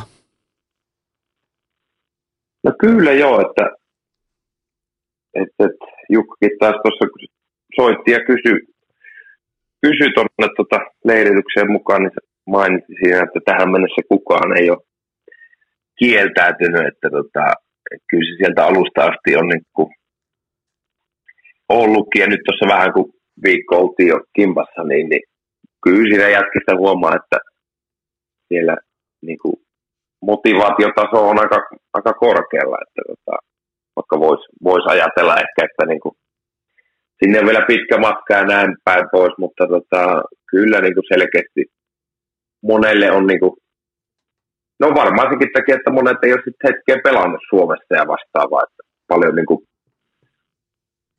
pääasiassa ulkomailla ollut pelit, niin, niin, niin tota, varmaan monelle semmoinen hieno juttu niin päästä tuttavien eteen ja perheiden eteen niin pelaamaan tänne ja vähän katsoa, että miten tuo Suomi-lätkäkulttuuri niin suhteellisen hyvässä haipissa on tällä hetkellä, niin, niin tota, kyllä niin kuin, omakohtainen fiiliskin on se, että kyllä tässä ihan kaikki yritetään tehdä, että, että peli kulkisi ja ukkoisi kunnossa, että sitten olisi siinä viimeisessä kisajoukkueessa tai sitten kun kokoonpano nimetään, niin, niin, niin pääsisi ole, ole mukana ja tota, et, et, kyllä niin kuin tuntuu, että on hieno, hieno tämmöinen ainutlaatuinen mahdollisuus, että sitten taas milloin lienee seuraavat kotikisat, niin ei tiedä, niin, niin tota, on kyllä hieno chanssi. Kyllä mä tota, urheilukästin äh, salaisen kirjanpidon mukaan, niin kyllä mä niinku uskallan tällä tuottaja Kopen kanssa pitää sun kutsua varmana. Mutta en kuitenkaan niinku Kari Alos varmana, vaan siis niinku, niinku tota, niinku ihan, mulla, mulla, on voimakas vipa, että sä oot kisajoukkueessa, mutta sillähän nyt tällä lausunnolla ei ihan hirveästi ole painoarvoa suomalaisessa jääkiekossa, mutta, mutta tota, mä en sillä asialla nyt lähde sua kuitenkaan kiusaamaan, koska niistä kutsuista ja niistä, niistä on jotenkin silleen niinku puolivillaisena, vähän niinku, niinku vaikea puhua tai silleen, että se on vähän sellaista pyörittelyä aina, mutta yleisesti voit varmaan sanoa, että onko sinulla sellainen viba, oot sitten kisajoukkueessa tai et, niin, tota, niin, niin on, onko, tää, onko siellä niinku pelaajien kesken sellainen tuntuma, että se on nyt sitten niinku kotikultaa tai boost, että se on niinku, että standardi on niin korkea, että se on nimenomaan, se on pelataan vain kullasta ja se joko voitetaan tai koko kisat on enemmän tai vähemmän epäonnistunut? No kyllä se kieltämättä vähän semmoinen ensi, ensi fiilis on, että kyllä sieltä niin kuin sitä kirkkaanta lähdettäisiin niin kuin hakemaan, että ei siinä oikein niin kuin nyt viime vuotisten, että tota vähintään finaaleissa ollut jokaisessa viimeisimmässä kolmessa arvoturnauksessa, niin, niin tota, vaikea se on vähän vähempääkään lähteä niin tavoittelemaan, mutta tota, onhan se siinä meille erikoinen tilanne, että odotukset on niin kuin ainakin suurella yleisöllähän ne on ihan tapissa, että, että, että, että, että sieltä niin kuin, juuri näin niin kuin sanoit, että se on joko tai. Että, että. Se on, se on siis... eihän sitä sitten niin kuin, siinä tavallaan, niin kuin jos hypoteettisesti miettisit, että siellä oli, oli sitten mukana, niin eihän sitä siinä tavallaan turnauksessa sitä, sitä niin kuin mieti sillä tavalla pelaajat, mutta kyllähän se semmoinen ennakkoasetelma on, että kyllähän menestystä meiltä odotetaan ja, ja, ja ei riitä tavallaan, että ehkä ne, että joo, mitalipeleihin, mutta, tota, mutta sitten täytyy ottaa huomioon, että kyllähän siinä aika kovia maita taas tulee, että siellähän pitää joku pelikin voittaa. Että Ei, nyt, nyt, et, nyt et lähde yhtään niin kuin, e, e, lähde peruuttelemaan. Se on kultaa tai puusto, joko sankareita tai pettureita, joko torille tai bussin alle. Siinä on, niin kuin, siinä on suomalaisen jääkiekon se suuri jako. Otatko tämän niin kuin, pelaajan, otatko tämän jaon vastaan? No pakko se on ottaa. Niin, näin se on. okay. ei, ei tässä oikein ole vaihtoehtoja. Tai sitten ei kannattaisi mennä ollenkaan. Se on ihan totta. Toi on, muuten, toi on se asenne, mikä pitää ollakin. Että, ja te olette kovassa paikassa, te olette henkisesti kovassa mankelissa, mutta myös se palkinto sitten siellä torilla tai stadikalla, niin se on aika hieno ja se on aika iso. Onhan siinä. Onhan siinä. Että tota, pitää nähdä mahdollisuutena. Se on, se on tismalleen näin. Nyt on muuten nähty mahdollisuuksia siinä määrin, että mä tainan laittaa, laittaa pillit pussiin. Tästä piti tulla 40 minuuttia, tästä tuli mitä, puolitoista tuntia tästä sun sessiossa. Mutta mä tiesin, että sä oot tarinan kertoja ja sulla on siellä perspektiiviä, perspektiiviä elämästä ja urasta ja uskallat myös puhua rahasta ja myös pöydälle jätetystä rahasta ja erilaisista ää, tota, onnistumisista ja vastoinkäymisistä, joten me ollaan maalissa, me ollaan valmiita kotikisoihin. Sä et voi sitä itse sanoa, mutta mä tiedän, että sä oot kisajoukkueessa ja te siis urheilukästi valintakomitea on tehnyt jo valintansa ja sä oot kisajoukkueessa tutulla pelinumerolla ja aina parhaimmillaan tosi peleissä, joten onko jotain, onko jotain keväisiä terveisiä urheilukästin niin kuin kanssa kummi kuuntelijoille? No ei, eikä tässä ihmeisiä, tulkaahan. Totta, no, niin oli siellä joukkueessa ketä tahansa, niin ei muuta kuin kaikki kiekkoniilot Tampereelle keväällä ja tota, oli, sinne päälle. Olipa tärkeä myyntipuhe, koska se on ollut kolme kuukautta jo sold out, se tapahtuma. Niin. Kyllä. Mutta, mutta, siis, mutta fani, fani tuohon toreille, jossa muun muassa Pesonenkin oli 2015 Ostravalla, Ostravassa fanien kanssa äh, tota, äh, fanialueella, niin, niin niille, niille tota, mestoille kannattaa totta kai lähteä pyörimään. Ja siellä on hieno joukkue. No juuri ja... tätä mä tarkoitin, että sinne niin, niin kuin vallottavaan kaupunkiin. Se on just näin, ottamaan, ottamaan se kyläpahanen haltuun. Mutta hei, me ollaan nyt maalissa, joten kiitoksia tästä, Harri Pesonen. Kiitos vaan, kiitos Esko. Ja kaikille sellainen loppu kuuntelijoille, kummikuuntelijoille sellainen loppu noteraus tuttuun tapaan, että keskiviikkona jatkuu.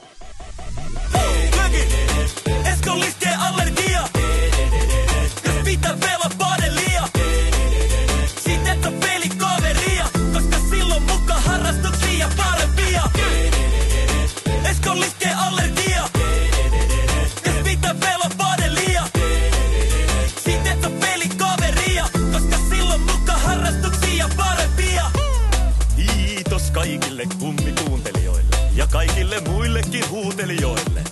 Tämän päivän jakso oli tässä. Valitettavasti urheilukästiä on odotettavissa myös tulevinakin päivinä, joten anna korviesi huilata siihen saakka. Siinä kaikki tältä erää. Urheilukäst kiittää ja kuittaa peliä. Vaatekomero tyhjenee. Onko äänitys päällä? kuuleeko kukaan?